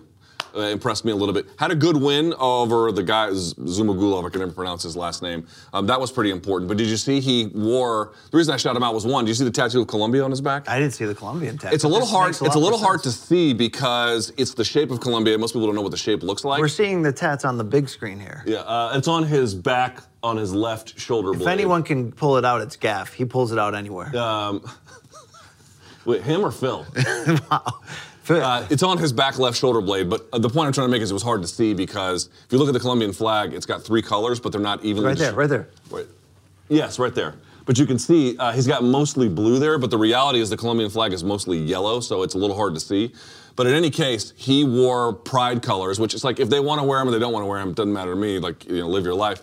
But he was like, oh, I'm going to wear the pride colors, and then he had all of these fucking troglodytes in his mentions. Tearing him up. So then at the post-fight press conference, shouts to Jeff Molina, took them all to task. Oh, yeah. he's him to hell. Only thing I would say to Jeff is, Jeff, phenomenal win. You're a great guy, but welcome to MMA. like, this is this is kind of what it is. Not bro. surprised, mother- uh, And by the yeah. way, I saw a lot of people being like, "Oh, it's MMA fans. They're so terrible." Well, listen, I've interacted with a lot of MMA fans in person, and they've never been that way. So, a couple of caveats. One, it's certainly not all of them. Two, it's mostly just the online brand of them. And three, I'll say this, BC. It ain't just the fans. Yeah. It ain't just the fans. It's the it's the fighters, sometimes the media, sometimes the promoters. Now, not all to the same extent. Everyone's got a different kind of responsibility there, and um, you know, and not everyone is that way. But like to just say, oh, all the toxic ideas in MMA come from a certain subset of the online culture, from the fan side. It's accurate, but it's it's in the sense that they're guilty of that, but they're not the only ones. We should be very, that- very clear that about that. study where they checked the sporting backgrounds of all the Jan Sixers that ran up the steps, and like Oh. 68% had done MMA training. I'm just kidding. I just made that up. I'm just kidding. I'd believe it. I knew you were gonna believe I'd it. believe I it. you were I'd believe it. Uh, but in any case, They, uh, all, they all, for some reason, they all stopped after getting their white belt. They, you know. yeah, well, that happens. Uh, uh, but shouts to Jeff Molina, solid win, and you know it takes a lot of courage to uh, you know go against Yes. the fervor sometimes of the online communities, be, What do you wherever they these, may be. What do you think these two? These are motherfuckers are just playing charades back here, They're playing like Dungeons and Dragons. It's great, you know. It's- just you know fucking off on the job, leaving ladders around. Dude, are these the Hardy Boys? They're about to have the tables. What is it called? Tables, ladders, and chairs. TLC TLC. They're about to have one of these TLC matches out here. These motherfuckers. Jesus yeah, Christ. yeah. All Oh, wow. Uh, that's it for the top five. Okay, here you go. There. there- oh, for more on MMA, can they watch Extra Credit? Or are we gonna do that? Yeah, I'm gonna do it tomorrow morning. I don't have time to do it today Because you know a lot of people are going to be like, Luke, how could you talk about this weekend and not talk about which fight night? No, no, I'm going to get to Bo Nickal on the uh, extra credit, and I'm going to talk about Bouchecha and some other stuff as well. So extra credit is going to come. Uh, okay, but that's it for our top five, BC. It is time for us to no longer answer each other's questions. Yes. Well, we'll probably do that too. It's time for us to answer y'all's. It's DMs from the Diggity Donks. Yes. We've got mail. Viewers. Viewers. All right. From Punch Drunk Pete. Oh, shout out to, um, you know, the darling of the uh, YouTube message board, uh, Nicola? Nicola? Oh, you mean in the comments? Yeah. Yes? She was from um, the UK or Scotland uh, or the Wales. One of the. Scotland's in the UK, Yeah, but okay. one of those. Um, uh, she wasn't doing well, but then we shouted her out, um, and and she had some health setbacks, and she's on the comeback. So well, Well, done, MK viewer. We- Yes, we very got good. back. Okay. And also, if anyone knows about health setbacks, it's these two washed pieces yeah, of shit yeah. talking to you so right now. So much love for, to our very few female viewers. and here's some more producers just walking around with headsets. That's Who they're what- yo, talking to, yo, I don't know. Manish, come real quick, the model. This is the best piece of merch we got. Look how Oh, good yeah, it looks yeah, it is. Manish right here. If you go to morningcombat.store right now, you can purchase uh, uh, this fantastic Yeah. hoodie. Uh, Manish, can you have anything good to say about it? Great hoodie, super comfortable. Yeah. Tie dye's nice, the logo's nice, and it's nice too because if you throw a jacket over it, you can cover the MK logo, and it's just like you're wearing a tie dye hoodie. Oh wow, that's great. nice, That's great. if you're ashamed of associations like this one. All right, from Punch Drunk Pete, BC, what are the top five biggest fights you could make in boxing right now, and where would a Tank Davis versus Ryan Garcia fight rank question. on that list? I think that is on that list. So uh, we're talking about largely commercial, but also like meaning at the same time. yeah, you when? I, when I think big, I mean sales big, important right. fight. What That's I think the biggest fights you can make in the sport are, I still think if AJ beats Usyk, then AJ versus Fury in an English soccer stadium for all four heavyweight biggest, right? championship is the biggest you can make right now. Okay. Two, Spence versus Crawford for the welterweight. Which, by the way, Mike Coppinger of ESPN reporting over the weekend that, that they're almost uh, almost Oh, that they're deal. in discussions for October. That's right. No announcement of the network or anything like that. But Fingers crossed. That'd be amazing. Um, and I don't, you know, there could you create matchups that could potentially outsell that? Maybe, but that's huge. Um, Canelo versus somebody. Who should the somebody be? Is it Canelo versus Benavidez that would make this list in your eyes? No, that wouldn't be the biggest. Mm. Canelo versus Spence. I mean, Triple G is. Oh, can, you're right. Canelo Triple G3 is going to get a lot of attention. Who knows? It could be a, a great fight. But after that, I think it's Jake the Paul light- Butterbean. After that, would, would you say it's it's potentially really the, the these big name lightweights right now? I mean, Bo- you know, Boots versus Keith Thurman, Boots versus the winner of Spence, Yeah, you know, yeah, yeah. all that, yes. Yeah. But right now, in terms of like, I mean, if you can make uh, right now, I think Gervonta Davis versus Ryan Garcia probably would get the most eyeballs on it, given their Yes. social media backgrounds, given that it's Yes. a, pretty much a guarantee somebody's going to get knocked out. yes. But look at this division: Haney with all four belts, Lomachenko, the former champion, who's still at very high form, Gervonta, the, the big money maker of the group. Uh, Teofimo is trying to go to 140, but still around and lingering. There are some combinations within that as well that I think do just as good, if not better. I mean, if tomorrow Gervonta was fighting Lomachenko, belts or not. That might that might outsell all those because you're fighting the former pound for pound king, right? Yes. So any combination of those, I think, are in this. What are we missing though? What else? So let me ask you this: When we say biggest sales, I also count the gate. Yes. If you did it in Ireland, how big is Taylor Serrano too? Yeah, I- I, think that that's in discussion for this. For this I don't know if it's top five, but it feels top five bubble. I mean, it would be it would feel even bigger there, and that's saying a lot because it was Like just if they in- put that in it was just in Madison Square Dude, Garden. if they put that in the Croke Park, yeah, like that would do, and also like European uh, uh, viewership would probably be very high for that. Um, that's a big one. yeah. Um, who am I missing here? Jake Paul. Serious question. Jake Paul Anderson Silva. How, how big is that? I think it's like a little bit. I bit. hate to admit how big that is. It's probably no, big. I. What's the ceiling for pay per view buys on that? In this era, six hundred thousand. yeah, four, four to five, I think. Five. Okay, so that's Five. that's the level I think it is too. I don't That's- think that's it's- not small. I'm not saying that that's not significant. It is. It, it, I think it would beat Jake's other recent ones, right? I don't know what the Woodley ones did. I couldn't tell you.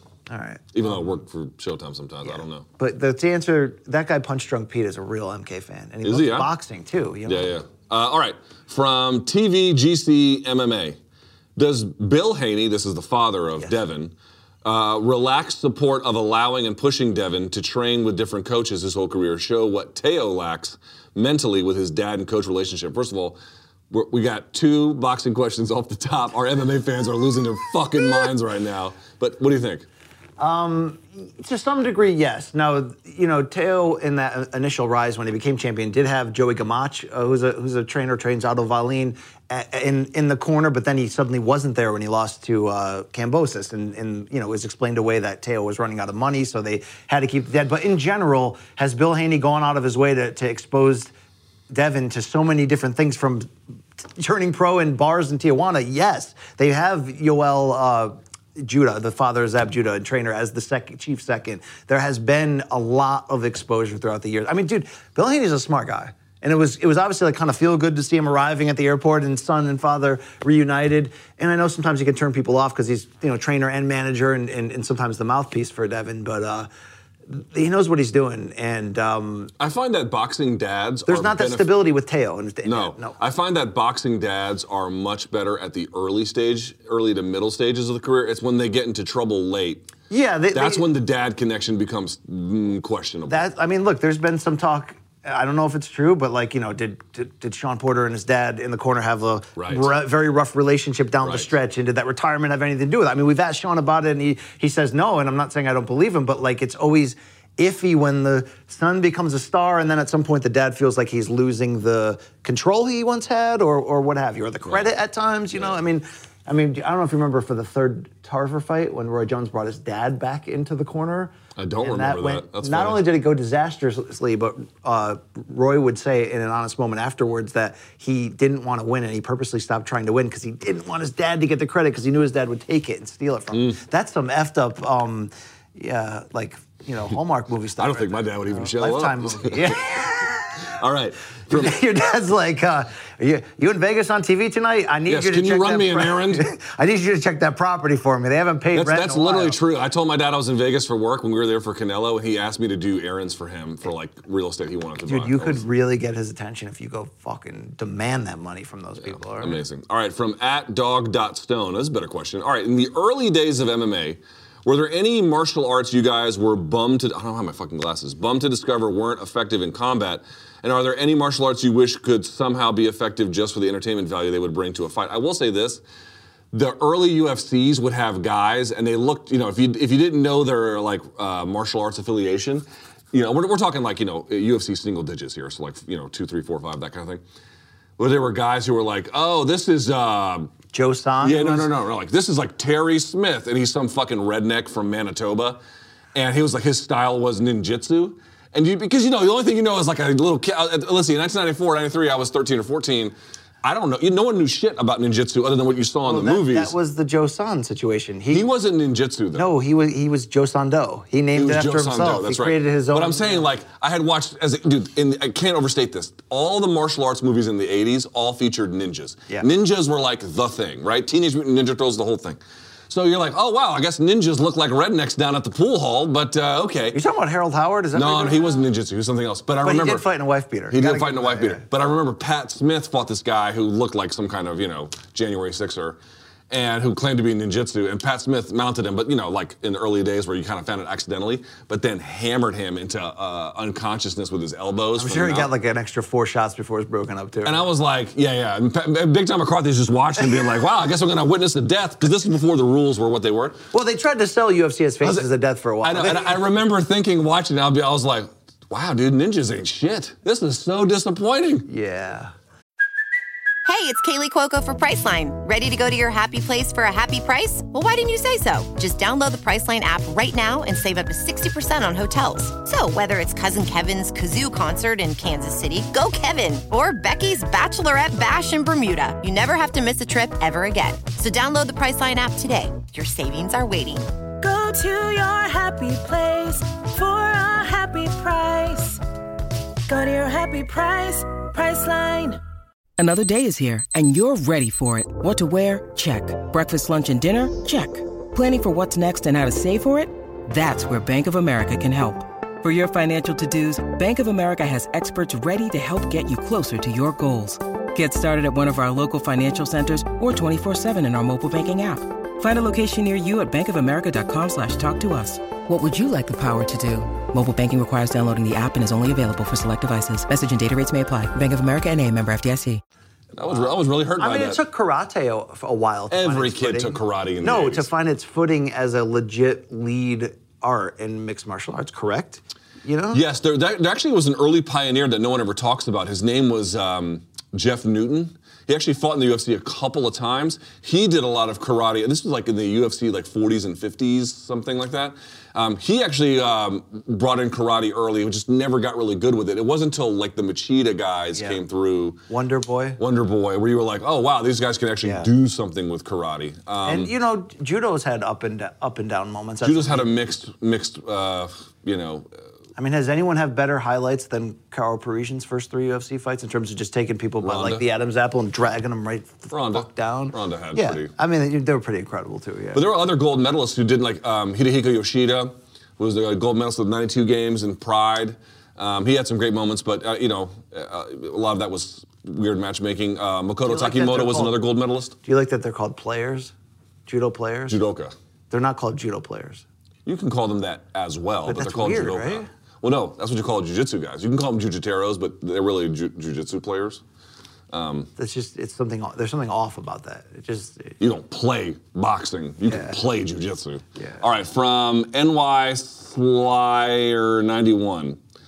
Does the UFC having a 42-year-old champion in Glover Teixeira, I mean, just assaulting him already, mean that they don't have the best 205ers in the world? Or, BC, is he actually that good even at his age? How would he do against the 205 champs in other MMA promotions? So the other ones would be, well, I guess it's a little bit disputed. Nemkov slash Corey Anderson. Corey right? Anderson. Well, obviously he fought Corey, and Corey beat him.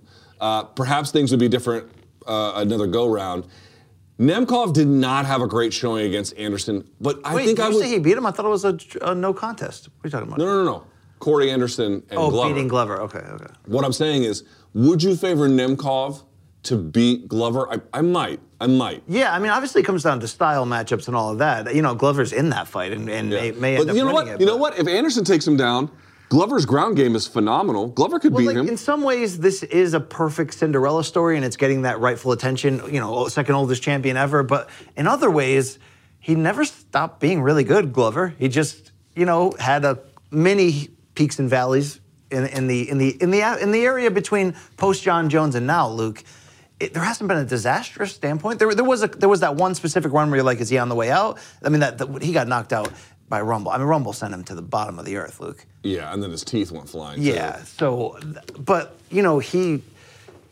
Damn, I got a lot of respect for Glover, and not just because he said he christened that couch over here. He did christen that couch. Okay.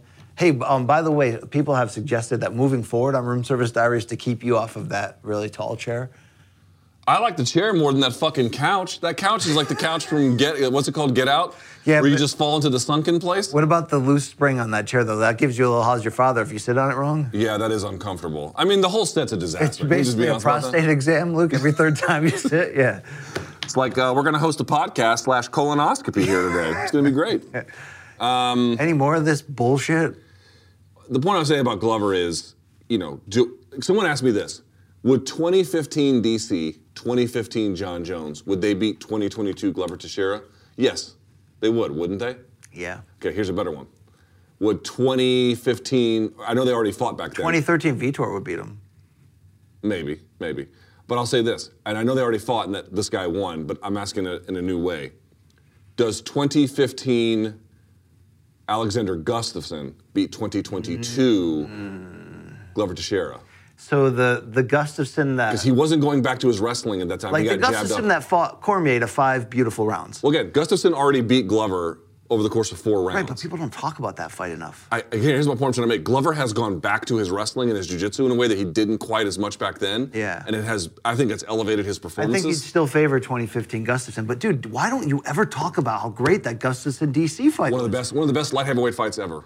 I mean, I remember to find out how little DC was paid for it, and like, I mean, he he put his life on the line for that. That shit was a great. Dude, and that knee that Gustafsson hit him with came that fucking close. Dude, DC's battle tested as shit. Super I love that man. yeah. No, seriously, like Super like- battle tested. And he's a great ambassador. Whether you like his announcing or not, like he's a great ambassador. I like his commentary. I don't like the fact that he kind of stumps for UFC pay. He carries their water. yeah, a little bit. But I mean, certainly as a competitor, it's impossible to have anything. Hey, at the end of the day, you, you have to carry some water for your bosses. I mean, I mean, Yeah, we do it too. I'm, I mean, I'm, I'm drinking water out of this CBS. You know, name the water. This CBS water bottle right here. Okay, that's what I'm drinking. I'll carry it for him. You know. Uh, All right, last question from Cha underscore Vita. Worst name ever.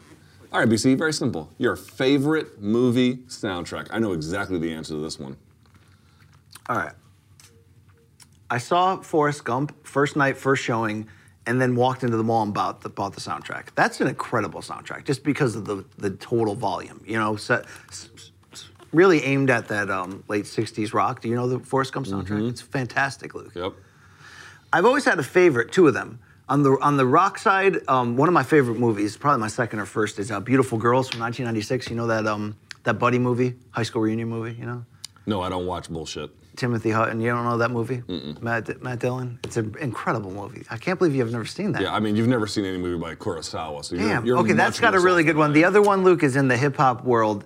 I know other people say Above the Rim, but Juice is the soundtrack. dude. Okay, both of Juice those, both of those are the wrong answers. No, Juice is a phenomenal soundtrack, dude. That is really, really good. Okay.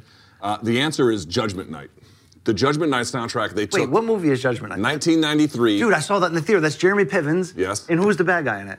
well, I think Ice T was in the movie briefly. Yes. But, uh, it's the, the Denis Leary was the bad guy. So this is 1993. You have to understand that at this time this is extreme. 90s counter Can I fucking finish? This was extremely experimental. This listen to these songs. Just another victim who who did it. House of Pain with Helmet. Uh, uh, track two, De La Soul and Teenage Fanclub. Run DMC with Living Colour. Biohazard and Onyx. Ice T did a song with Slayer called Disorder. Faith No More and uh, Dinosaur Jr., Sir Mix-a-Lot and Mudhoney, Cypress Hill and Sonic Youth. They took a big rock band and a big rap act and they made them do songs together and they put it all on the Judgment Night soundtrack. When this came out in 1993, this was completely unheard of and it kind of heralded, you know, a little bit nu metal where they would, you know, con- con- sort of combine the elements of rap and DJing with with like sort of heavy rock.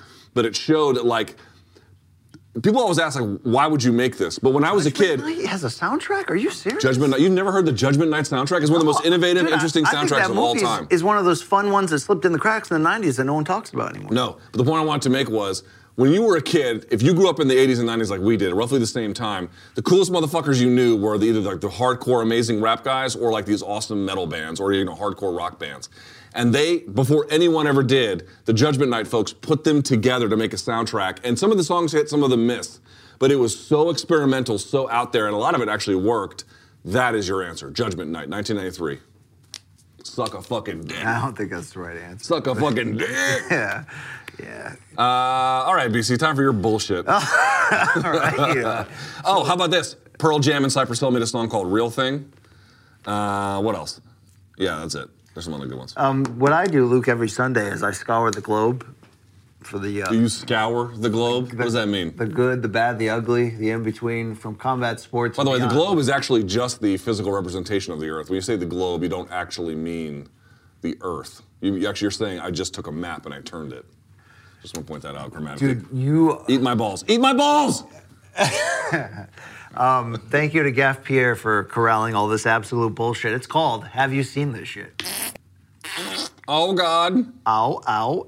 Uh, Luke, I wanted to do um, hammer home how feel great that Karolina Kov- Kovacevic victory was at Karolina? UFC. Karolina, Car- yeah. Okay. Uh, UFC Fight Night in Vegas. Luke, let's listen to her response of getting the tap.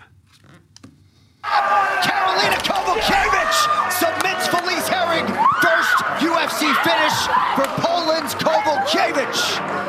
Wow. Polly, what a that's performance, right? Had dropped five straight coming in. Kowalkiewicz. I mean, I'm not here to clown her. I'm here to say, like, that's some, that's, well, let's just wait for that echo. Thank you, Manish. Very well done. Um, Luke, in all seriousness, like, that's like goosebumps right there. I mean, that's somebody who put everything they had into something. Yeah. Kind of like me every show, every single show. I don't think that's you.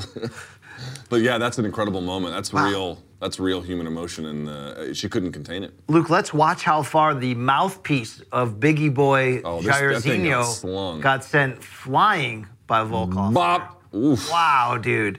I think that's actually what made the ref stop it, Herb stop it, because he's like, this dude's gonna lose his teeth if I don't jump in.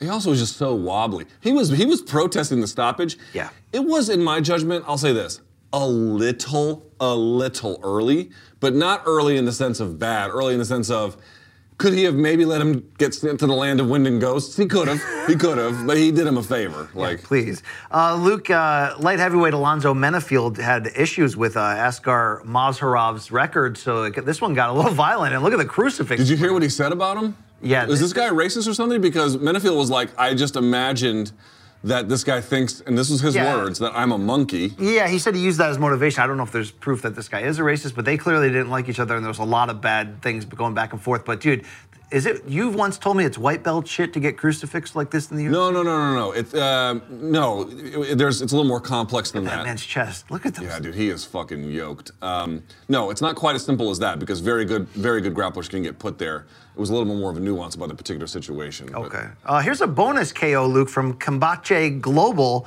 as Moses Diaz needed just six seconds to saw this. dispose of Carlos Cordoba Fonseca. Dude, Fonseca, by the way, great Colombian band. Like them a lot. Max Bretos on the call here, our, our, our good friend Max Bretos. And uh, yeah, that was a nice that was a nice KO. Shout out Combate. Jab, super wide jab. Boom. Good night. Wow. All right, let's do some Showtime boxing from Minneapolis. Uh, cool boy Steph showing off the rat tail, as I mentioned. Uh, a bold, a bold fashion choice. I mean, you bring the rat tail to the boxing ring, you, you Dude, bang. look at that fake, and he draws out the jab and then comes over with the left. He is a fucking genius. Yeah, yeah, he's pretty damn good. He's so clever. I like his swagger. I like his. I like it.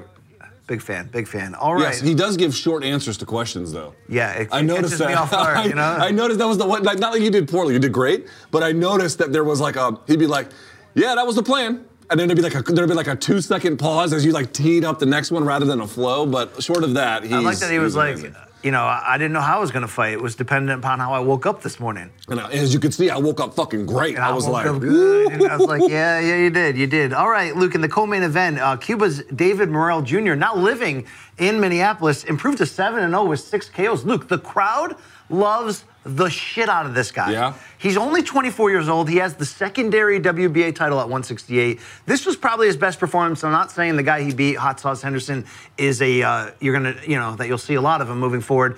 But you know what? His manager and advisor is Morrell? Morrell um, is um, uh, Louis DeCubas Sr., who is a very decorated uh, manager in, in boxing history.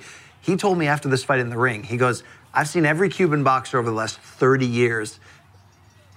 No one's as good as this guy. I'll say this for him. Now that's a dude from that guy. Yeah. I know it's his guy. He's trying to hype him up. But, I understand. But, but to the make that call, yeah. I'll say this. Here's what I thought about him. Tell me very quickly. Tell me what you thought. I thought his offense was super dynamic, and he was beating the shit out of this poor guy, hot sauce. He did get touched up a little bit more than I would uh, care for. I think he went for went for the KO in the That's first right. round. So, I- so the question was, how much was he making himself Yeah. vulnerable?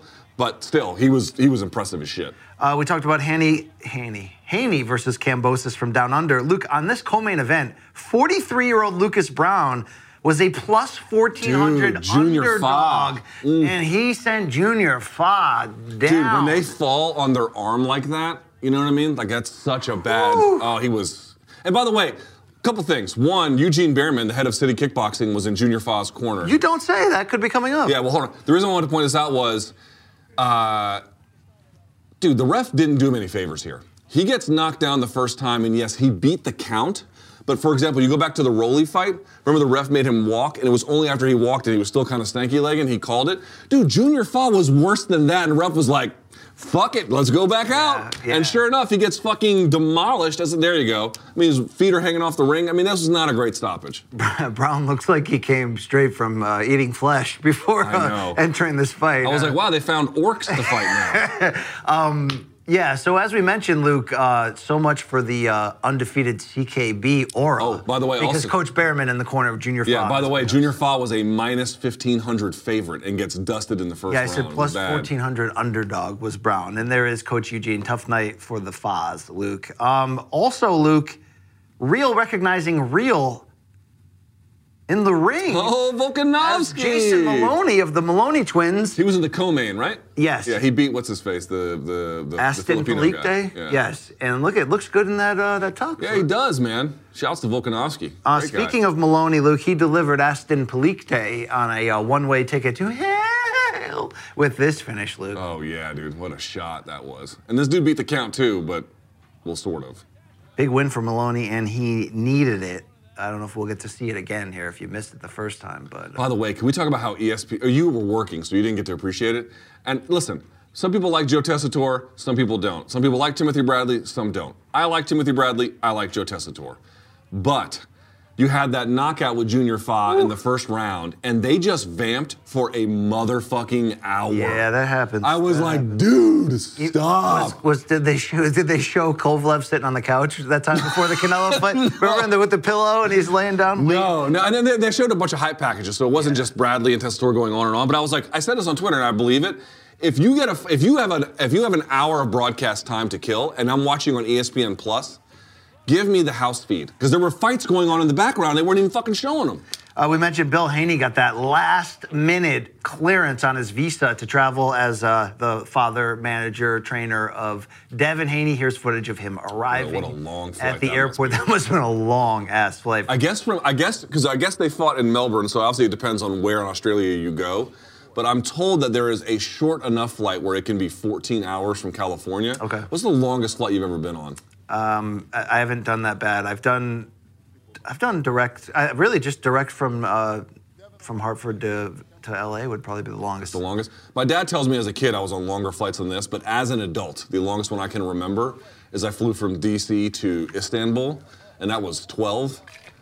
Dude, I was ready to hurt people Yeah, by the time we fucking landed. Because then you have to get off, and then you have to go through customs, and then you have to get your bags, talking to- and then you have to go to the hotel. I drove to the airport with Jimmy Lennon Jr., the the hall, the classy Hall of Famer, and and he is by the way. He's flying today to Japan for the Nonito Donaire fight, and I was just talking to him. You know, I was Wait, like, the fight's tomorrow morning. yeah, He's just gonna go right to Japan like that? yeah, he's he's a He's a beast. He's a Hall of Famer. Um, and you know, I was like, look, you know, I mean, does is it is it was it wound you? Because I go, I get off the plane in LA sometimes, and I'm wounded for a day and a half. He's like, oh yeah, it, it, it wounds you. Yeah, that's damn, that's the that's the price. Okay, Bill Haney paid that price. Yeah, and you did. saw what happened. Oh, Uh, by the way, did you hear in the corner what Mark Kriegel asked fucking Bill Haney or uh, Bill? like when he came here, I guess it was like second or third round, and and I think Kambosos had just landed like maybe a decent punch or two. Like it was a little bit like not the tide was turning, but it was looking a little bit better than it was because he was just getting his face jabbed off in the first. And Mark Kriegel was like, "All right, let's go, Mark. To, let's go to the you know to the corner with Mark Kriegel, who's there with Bill Haney." And he was like, "Bill, was it really worth the trip?" it's like, motherfucker, he just like what? Like, what kind of a question is that? Okay. Yeah. Uh, Luke, Ryan Garcia wanted to make sure that uh, Gervonta was watching the fight. He tweeted at Gervonta, You watching this stuff? We fight. Don't let it be like this. And as you can see, Gervonta with a very Luke Thomas like response. I don't tell people to shut the. fuck. I only tell you to shut the fuck up. I don't tell like people on Twitter. Well, that's not true. I tell. Uh, Luke, bonus KO. yes, you're right. It's actually just. Some are saying the KO of the year. This was on DAZN from Cardiff, Wales. Joe Cordina captured his first world title look with at this shot. sending Ogawa. I don't know the guy's first name to uh, to way down under, below Australia with that one. Luke, Dude, you rarely see high-level boxers get hit that clean.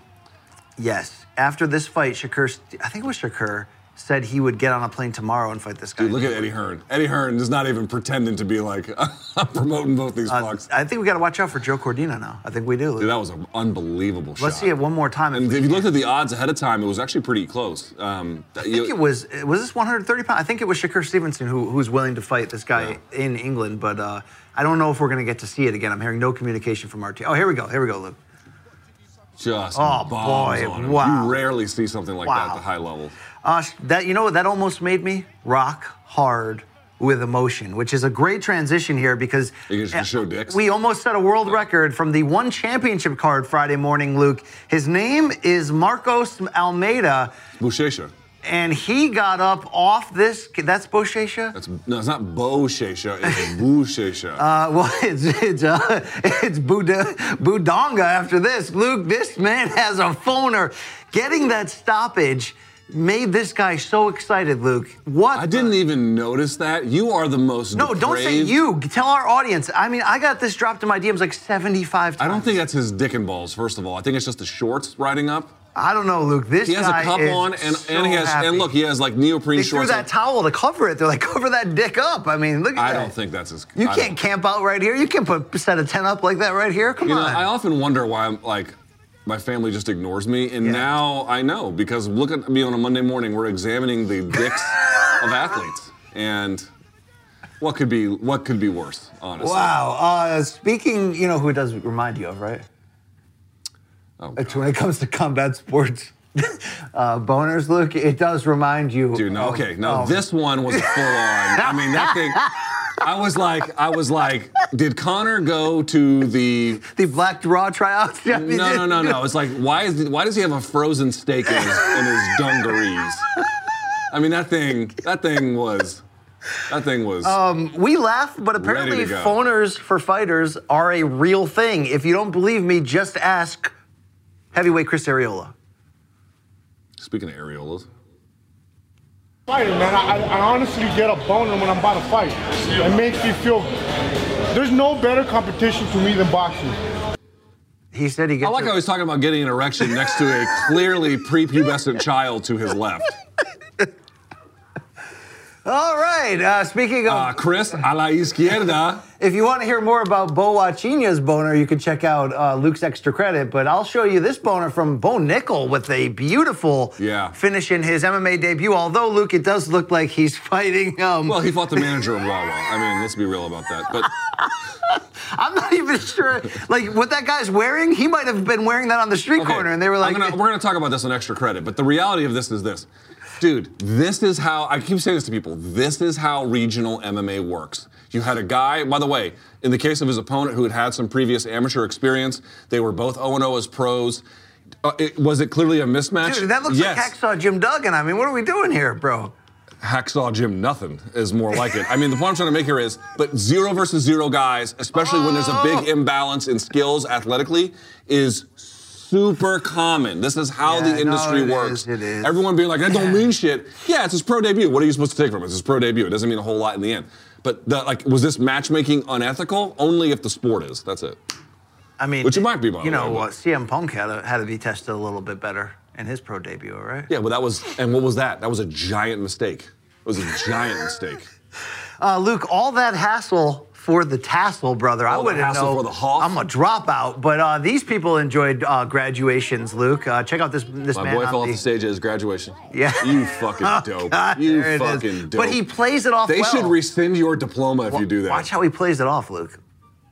Oh, he twerks. Oh yeah. Maybe, do you think it was planned? You think it was planned now that you see that?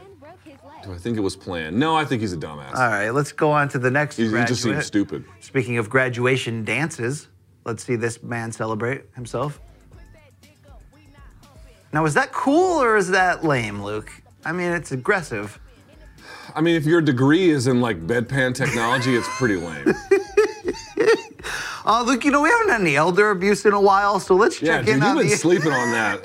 First, let's check out an old person win, because you say all I ever do is send old people to hell. How about this old guy win? Look at your dad at the, at the reception, Luke. Wow. Yo, my man can move. He's a better dancer than you and me combined. Kind of looks like your dad, doesn't he? No, my dad's not that mobile. Although he's All pretty right. mobile. Uh, let's shout out this old lady on her 104th birthday, second birthday.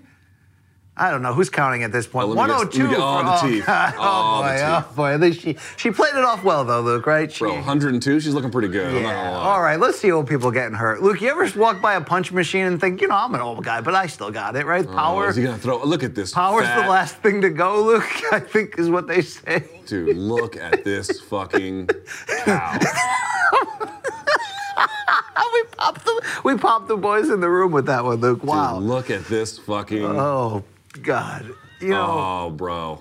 I don't know if this next one is legal, Luke, or if this lady's old enough, but And those, by the way, don't, real quickly before you show us, those are always the guys at like ball games who talk the most shit Oh, to you. yeah. Oh, it's like, old man, I could end your life very quickly. Very. I could end your life just by dodging, like whoop, and then you just fall. And yeah. Yeah, uh, I don't know what's going on here or if we can legally show this, but hopefully I can sneak it in. Luke, watch this white van closely and this lady. Oh, what the fuck? Yo, she walked it off though. She did walk it off. Wow, right? I think that's why we can show it. Bro, that's the shittiest Uber I've ever seen. Yo, remember that time I tried to show that circus guy getting? Uh, Yeah, BC's like, I got this guy. He uh, he dies in this whole clip. Is that cool? I'm like, I don't think so. I don't. I don't know. Mm-mm. uh, it's funny because it's true. By Uh, where, where where in bumfuck North Florida is this, by the way? You know how you know how you can tell it's like somewhere in the shitty South because look, there's no sidewalks. Get them gains See that? Gainesville, right? There's just enough pavement for cars. The people who the people who planned the city were like, listen, we don't care if people walk anywhere. It just is, you know. All right, uh, Luke, let's go get drunk. Let's do it. Let's check in on internet drinking legend Ronnie Deutsch. Luke, here's his latest vid. Hero of men. Yes. That's a- they- what do they call these yards of beer? Yes, that is a lot of beer. That's a shit ton of. He's a tall drink of water, this fella, six foot five, Luke, former D3 power forward, all right? so in other words, he's like okay at basketball. Dude, I don't know how he stays jacked. by at this. YMCA standards. This guy's incredible. We got to do the, you know, feel in the groove, do the bull dance, you know? You know, this segment is not possible without um, white folks. Um, well, speaking of white folks, uh, I was supposed to show the greatest video in the history of this segment, but apparently we don't have it. We'll get to that next week. But we do have this one, Luke. Uh, sh- uh, this brings new danger to shotgunning a beer.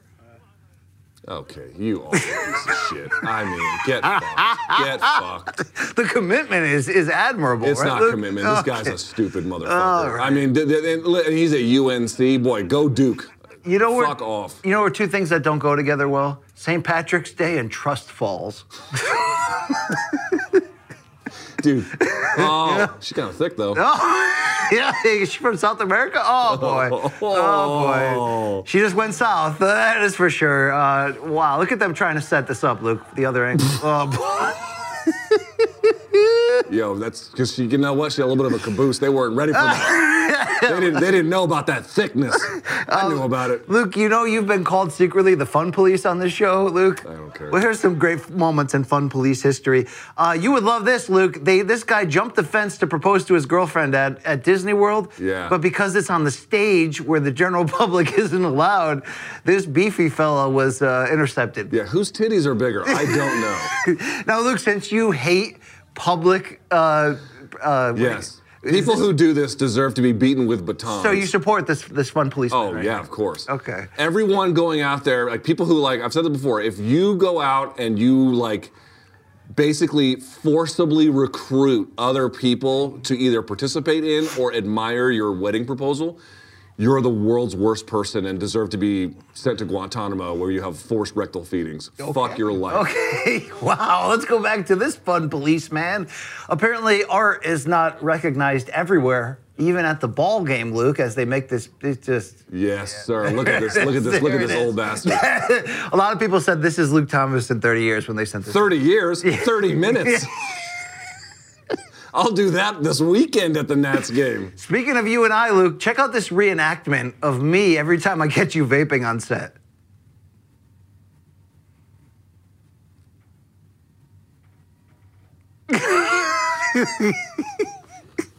By the way, shit off the by the way, I haven't vaped on set in a while. Get that white trash shit off the camera. By the way, don't you love that our staff who set up our uh, our uh, room service diary studios, which is right there, um, they had the w- rolled up $100 bill in the ashtray on our first episode. I mean, with Glover. Was it a real $100 It's there bill? the whole time. Yeah. No, it's a fake $100 bill, but rolled up like like someone on the staff was. Yeah, like they're trying Like to they're give, gonna do coke? Like they're giving MK that image, right? We're not that cool. Yeah, not really. All right, uh, Luke, you know that old saying, nobody puts BC in the corner. Let's see some dirty dancing done right from these drunk uncles. Look at this. Wow. What the fuck? This is a preview of Ashley from Malka's wedding. That's that's coming up soon. That's vaguely racist of you. oh, come on. Vaguely No, racist. it- I'm not gonna. I'm not. It's not like you know White Hood January 6th racist, but it's okay, well that's a that's a dirty dancing win. So all good things must be followed by a vicious fail. So let's go to this dance sequence, Luke. yo yo spike this bitch. Blah. Oh God! Dude, what, what do they call that? The RKO or some, Yeah, some shit? She had the time of her life, Luke. That looks like Andrade versus Namajunas. Wow, that's great. That is so great.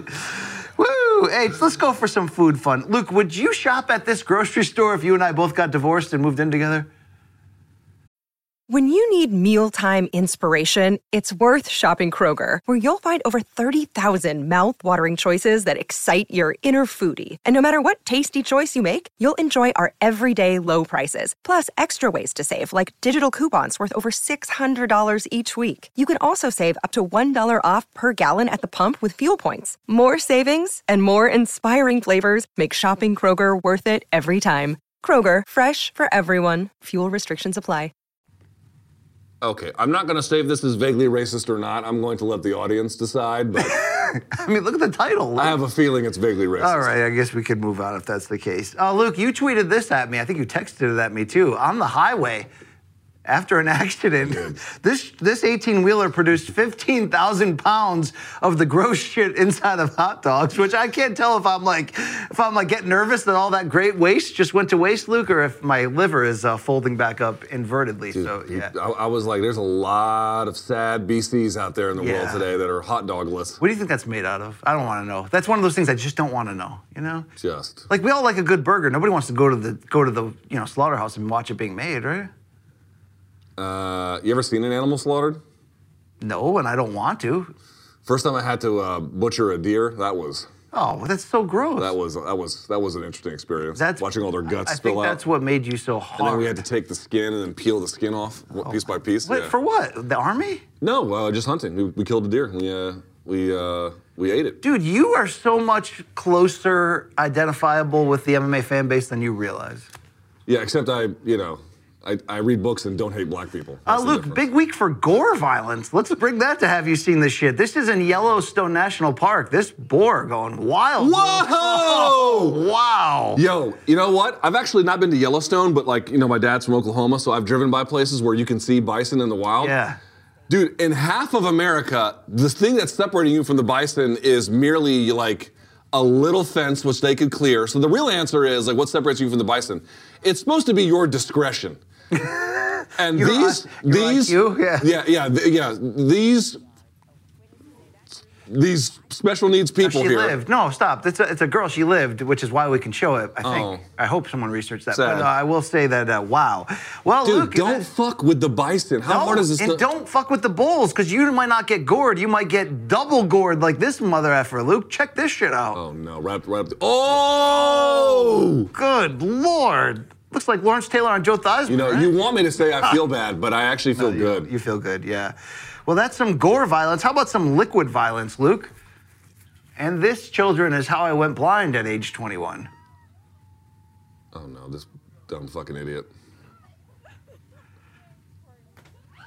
Oh boy, that, that was the second time that happened to her that Was night, this, Luke. was this was this your prom night? Oh, only the first time she was drinking, though. That's not good. Okay. Uh, let's go to some X Games shit that'll kill you, Luke. Uh, check out this half pipe. Dude, I'm telling you, it's just all whites today. What's Oh, Sorry, going on? We got the wrong order here. First, let's check check Ooh, shit! Attack of the Soda Bottle, man. Well, they put the Mentos in it, and then it goes Yep. haywire. Wow. Soda will kill you. Wow, it's like a missile, dude.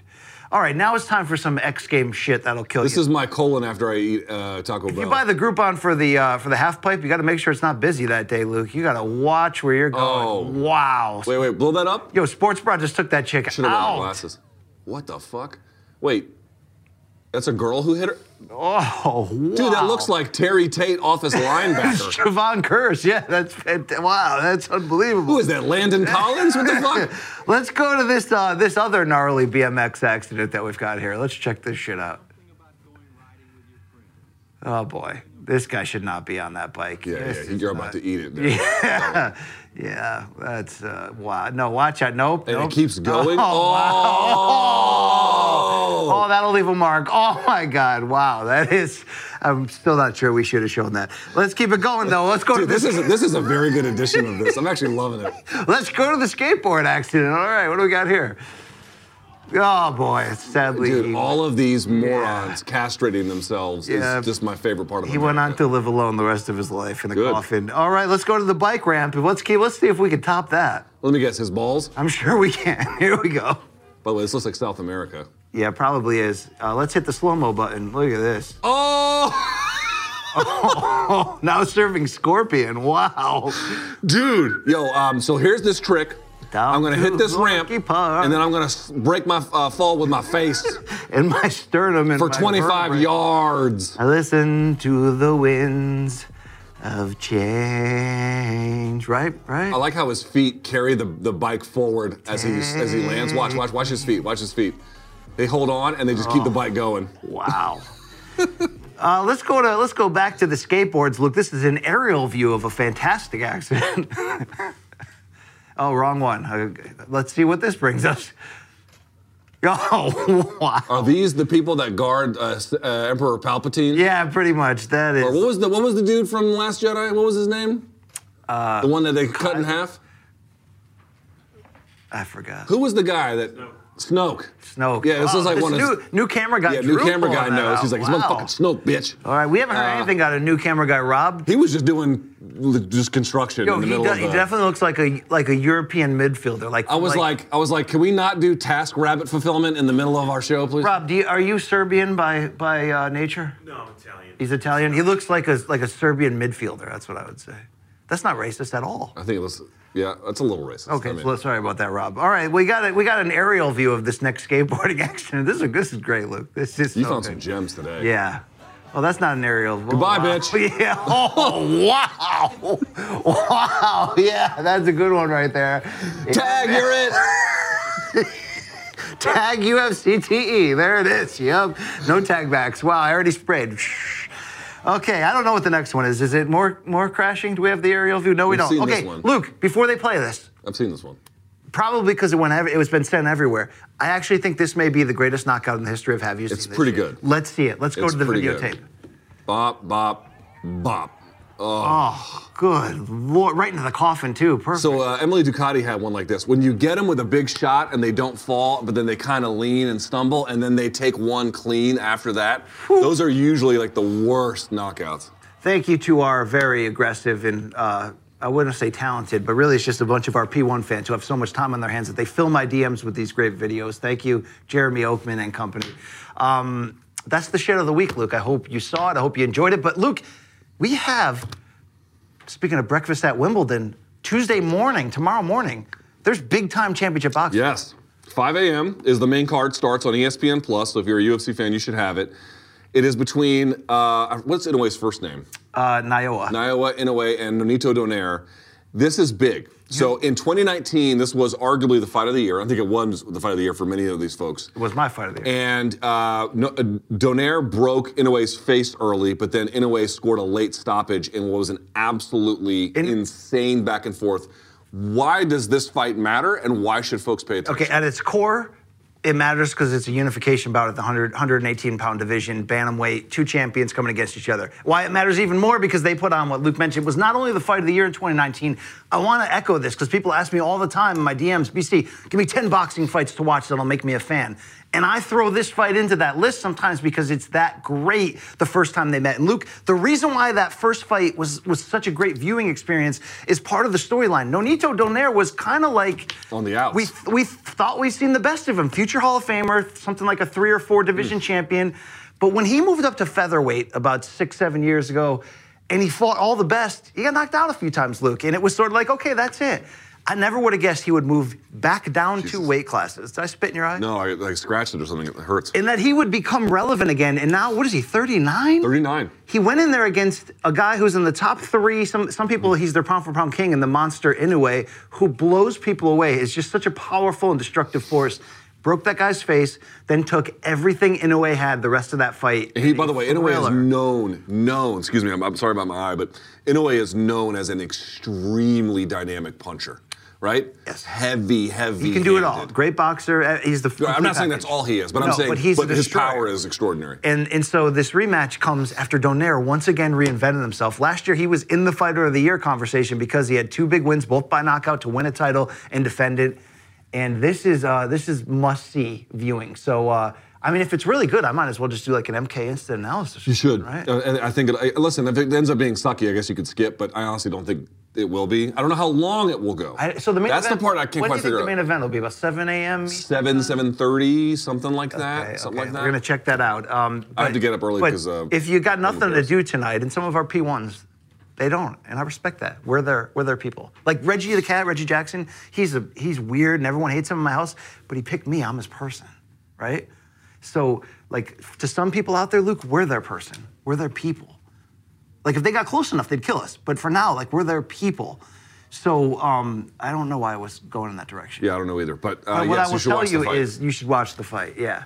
Um, oh, if you've got nothing to do tonight because we're your people, watch the first fight. Go check it out. Search for it. You're gonna love it. You're, you you can't be disappointed. You really can't. just like us in the show. Luke, we're about to film right after these cameras turn off. A lot of really good shit for the future. Yeah, we have a lot of stuff going on and some special guests as well. So Yes. Should be a lot of fun. Maybe so, even a resume review. People like that we might. franchise. Uh, thumbs up on the video if you're watching on YouTube. Please subscribe if you haven't already. If you're listening on the podcast platform, of course, give us a nice note. We're back on Wednesday. Shoot us an email for fan subs or dead wrong. Morningcombat at gmail.com. Again, as a reminder, showtime.com is the label that pays. 30 days free trial if you want to try it. You can keep it if you like it. If not, you can move on. Showtime.com is the place to do that. Oh, dude, in um, Top Gun, in the reboot, Yeah. is there any mention of Val Kilmer's character, or is he in it, or what's the deal? Uh, I'll just say, as a general answer to those three questions, yes. Did you watch the Val Kilmer documentary? No. It is worth your things. time, dude. Basically, his entire life as an actor. Dude, they, they literally took scenes from the original Top Gun and fed him into like, not dream sequences, but like remembering Yeah, oh, sequences. oh, so they did it right. So there's actually old footage in the new movie. Okay, Val Kilmer's documentary. Basically, he's been filming everywhere he's gone, every movie set for his entire career. He's constantly filming all the time, and they put together a, a look at his career. And you forget how great of an actor he Oh, is, yeah, unless you're a he- super fan of him. It's like, oh shit, he was in that. I, when I think of him, I think Tombstone. of Real Genius. I think of Tombstone. You know, those were the, the big ones. But obviously, he's done a lot more and commercially had a, a huge run. But um, he's a he's an artist, dude. He's a legit artist. He's amazing. He's, yeah. he's amazing. His his I'll just say this. and he's, he's got a condition now that he doesn't make a lot of public appearances because Yes. uh, he, He, what, did he uh, have a stroke or something. something like that. His his his role in this movie, I'll just put it as, um, you know, it's pretty limited. Because I don't think he can perform on the same level. There is ways that they explain that Okay, through the okay. character. I'll just leave it at that. But uh, but yes, Top Gun, two thumbs up from this guy. What about Amazing. the chick, Kelly McGillis? Is she still alive? Is she in? You know, the romantic parts of the movie, they definitely go over them a million times. That to me was like the least interesting part of it. They, they, the first Top Gun, there was like they had real chemistry. They had that sexual tension. Um, I didn't really feel it this time around. It felt like two old washed motherfuckers just trying to bump uglies, but um, which is kind of like you and me, editorially speaking. But uh, but the movie itself, I just cannot say enough good things. It's such a fun movie. I'm gonna take my kids. My kids at 14 will love it. Yes, totally appropriate too. Okay. Uh, especially if they've hit puberty and they're hornballs. All right. Um, I don't check their search history. all right. And as a reminder, morningcombat.store for everything else. That is Brian Campbell. I'm Luke Thomas. Tons of stuff we're going to be shooting today that are going to be coming out later. Be on the lookout for Inoue versus Donaire 2 tomorrow morning. We might have some coverage of it. Either way, we'll talk to you folks on Wednesday. Until then, that's Brian. I'm Luke. May all of your gains be loyal.